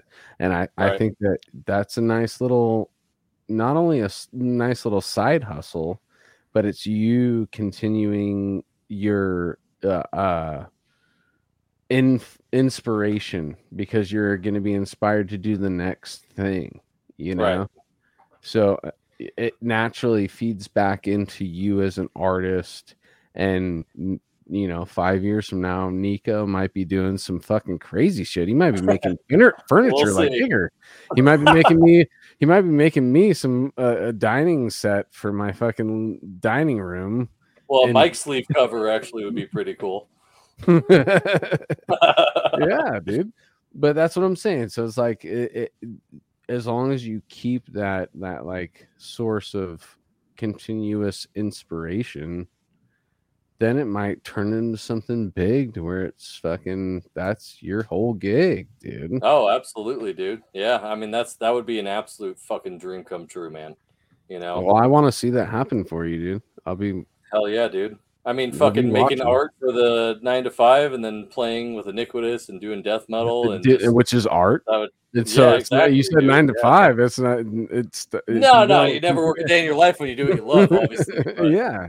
You know, it would be paying the bills in a way, but like, um, yeah, I'm just, I don't know, man. I'm just insanely humbled by everyone's support, and uh, Totally. I never, I never thought I'd be sitting here. Well, well, you are here now, so. But dude, Yeah. I, I I really appreciate you coming on. I really appreciate everything you're doing, dude. I, you've man. always been on my radar. I've told you that, and we've always, you know, at least said what up to each other throughout all this time. And I'm so glad that this finally happened because I wanted Fuck people yeah. to, I wanted the world of Cali Death podcast to see what you're fucking doing, dude. So Yeah. let's once Thanks, man. again uh congratulate Niko for everything he's done and let's hear your plugs, Niko, one more time. Everybody Thank who wants to fucking maybe even commission some custom art. You can yeah man. so so so right that's one of the things. If i go full time i plan on opening my commissions. Right now they're closed because it's just too much. But um yeah head over to uh, nikokalaart.com or uh, look me up on etsy. Uh, i have the domain for that so you'll find it. And um uh, yeah for my posts and stuff just go to instagram and facebook type the same thing. And as far as iniquitous deeds goes uh, we have an instagram and a facebook uh, facebook.com slash iniquitous deeds same with instagram and then the bandcamp as well. Uh, we do we do still have some remaining shirt you know maybe like i don't know 15 to 20 shirts and some other random stuff on the store too if you want to come support. And i have prints and um, all sorts of random crap on my store as well and as far as the guitar straps if you're interested in guitar straps just follow my socials. I always post a date and time of the release because we get a lot of people asking me how do they buy one. It's like well it's hard because they sell out so i have to put a, a date and time. I can't really you know what i mean? So um, just yeah. And uh, really quick important shout out vaughn i love you dude. You're awesome. Um fucking so I just talked to him you in full today. yeah dude I had to uh, congratulate him because his his episode already got through at 1k in three weeks. yeah that was a good episode man i listened to the whole thing while i was working on my headphones and uh Yeah, yeah, dude. he shouted me out, and I was like, "Oh, dude!" And then you hit me up, and I was just like, "Yep, okay, dude, Vaughn, you're the man." And again, someone my age, and he's very, uh, he's just a very good dude, and it's very inspiring to to see what he's accomplishing. So, yeah, big Shout shout, out. And also my neighbor uh, Kyle, he commented on here. He's a he's a streamer on here. Uh, your next tattoo, and um, he was my neighbor when I was actually exploring art, and he's a tattoo artist. So me and him actually talked a lot. Yeah, right there. You no love for Voyager. yeah. So uh, yeah, shout out to Kyle. So uh, yeah, man, just had to get some laughs. And if I missed anyone, I'm sorry. It's just so hard to think of everything when you're on the Ah, spot. It's all good. dude. Yeah, dude. So sure, dude. Cool, dude. Well, uh again, thank you. And for us, let's do the whole thing. Damn, it's I feel I was like, oh shit, we have to do the whole plug thing again. We're good. We don't have to take too long. So Battle No, Forge okay. Battle Force Coffee. Coffee. Get your coffee there. Deeds of Flesh. Love them. Cali Death Podcast. Big Cartel. Get your shirt. It has us on it. Um, Generator Rehearsal Studios. Go practice there if you're in the Southern California area. And uh, Archaic Tour. Uh, First Fragment and the other bands. Can't read them. Joseph, tell me where they are. the abyss, the abyss tour. It's Last Lucy and the other band. We're now official sponsors of Cali, uh, Chicago You're speed Domination. running Fest. it, dude. yeah, dude. All those bands right there. Can't read them. Yeah, dude. Uh, July 27th, 28th, 29th, Thursday, Friday, Saturday. Get there. Um, That's enough. That's uh, it. be, be, wait until the next episode. We will have the contest for you. I promise. We're really going to be working on it this week. I promise. I promise. I promise.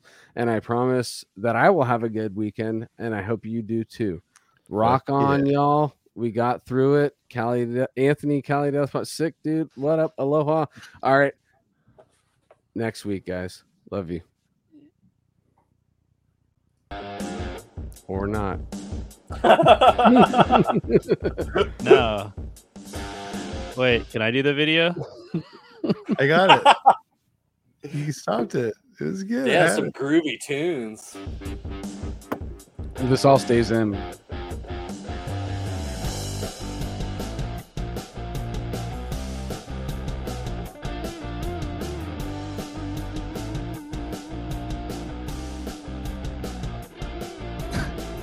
Wait, do you know?